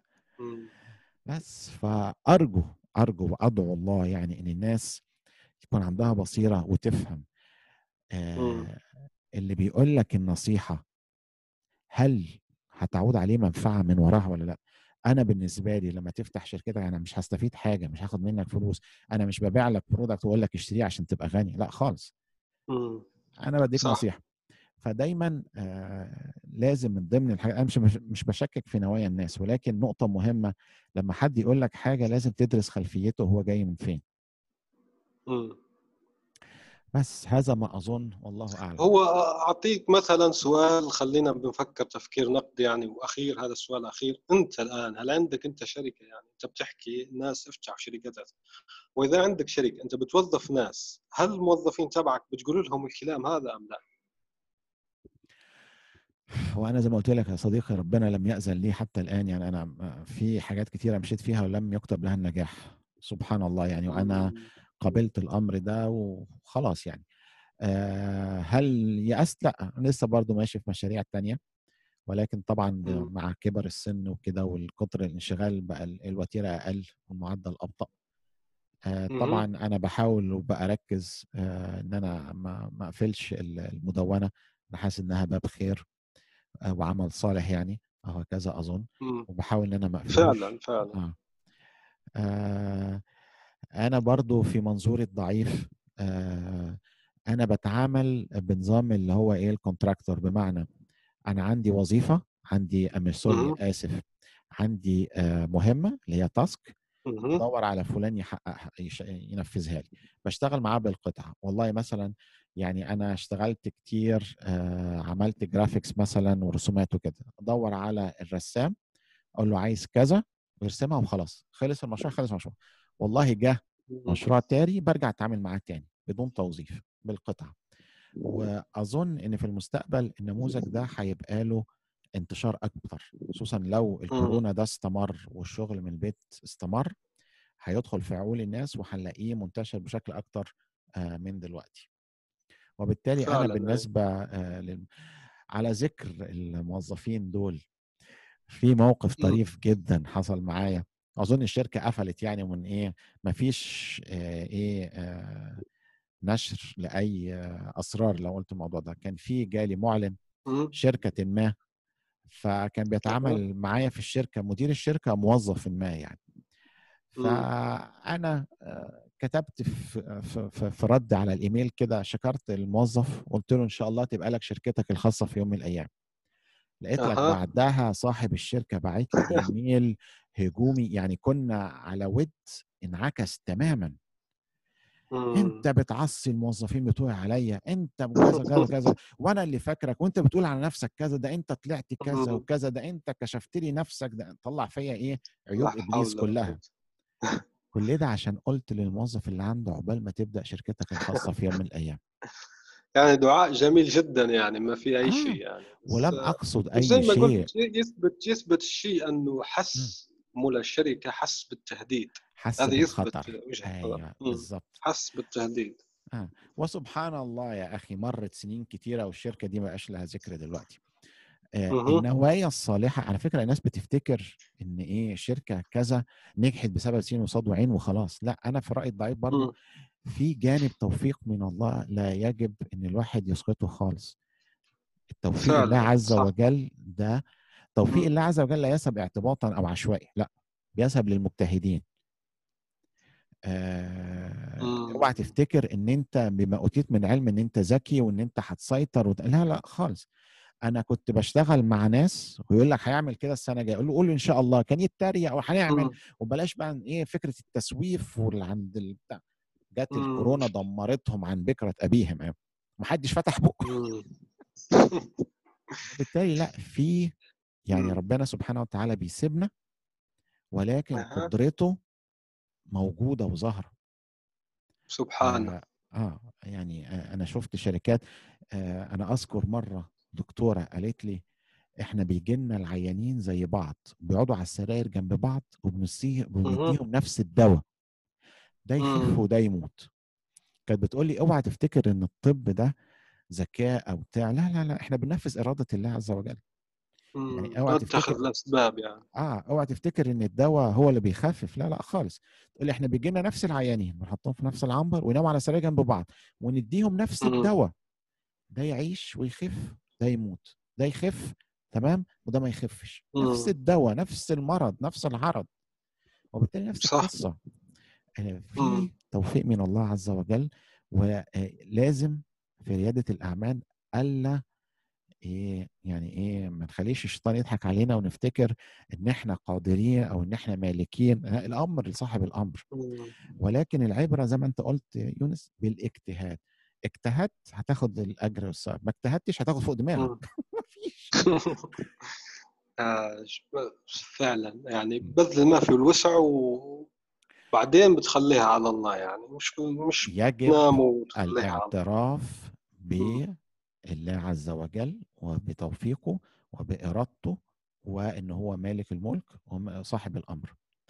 وإن هو سبحانه. سبحانه وتعالى سايبنا كده إيه نجتهد ونعمل وبيدي التوفيق على قدر الهمة على قدر الاجتهاد وهكذا. آه ومش معنى إن واحد نجح إن هي كده يعني إن أنت فشلت؟ لأ خالص. وزي برضه ما قلت لك أرجع تاني أقول لك إيه طالما اتعلمت تبقى ما خسرتش تبقى ما فشلتش. والباقي ما فشلتش. فعلا. وهذه يعني كلمة ممتازة جدا نختم بها هذا اللقاء الذي لم أتمنى أن ينتهي. الله يخليك. آه، تسلم. تسلم عزيزي. شكرا أستاذ رؤوف. يعني شكرا جزيلا جدا نيابة عن المتابعين أنك أعطيتنا آه، جزء من وقتك الثمين. الآمل أن تكونوا آه، قد استمتعتم بهذه الحلقة كما استمتعت واستفدتم. أراكم إن شاء الله في الحلقة المقبلة. الآن وفي الأسواق وعبر شبكات التواصل. رواية إفيانا باسكال. للكاتب يونس بن عمارة.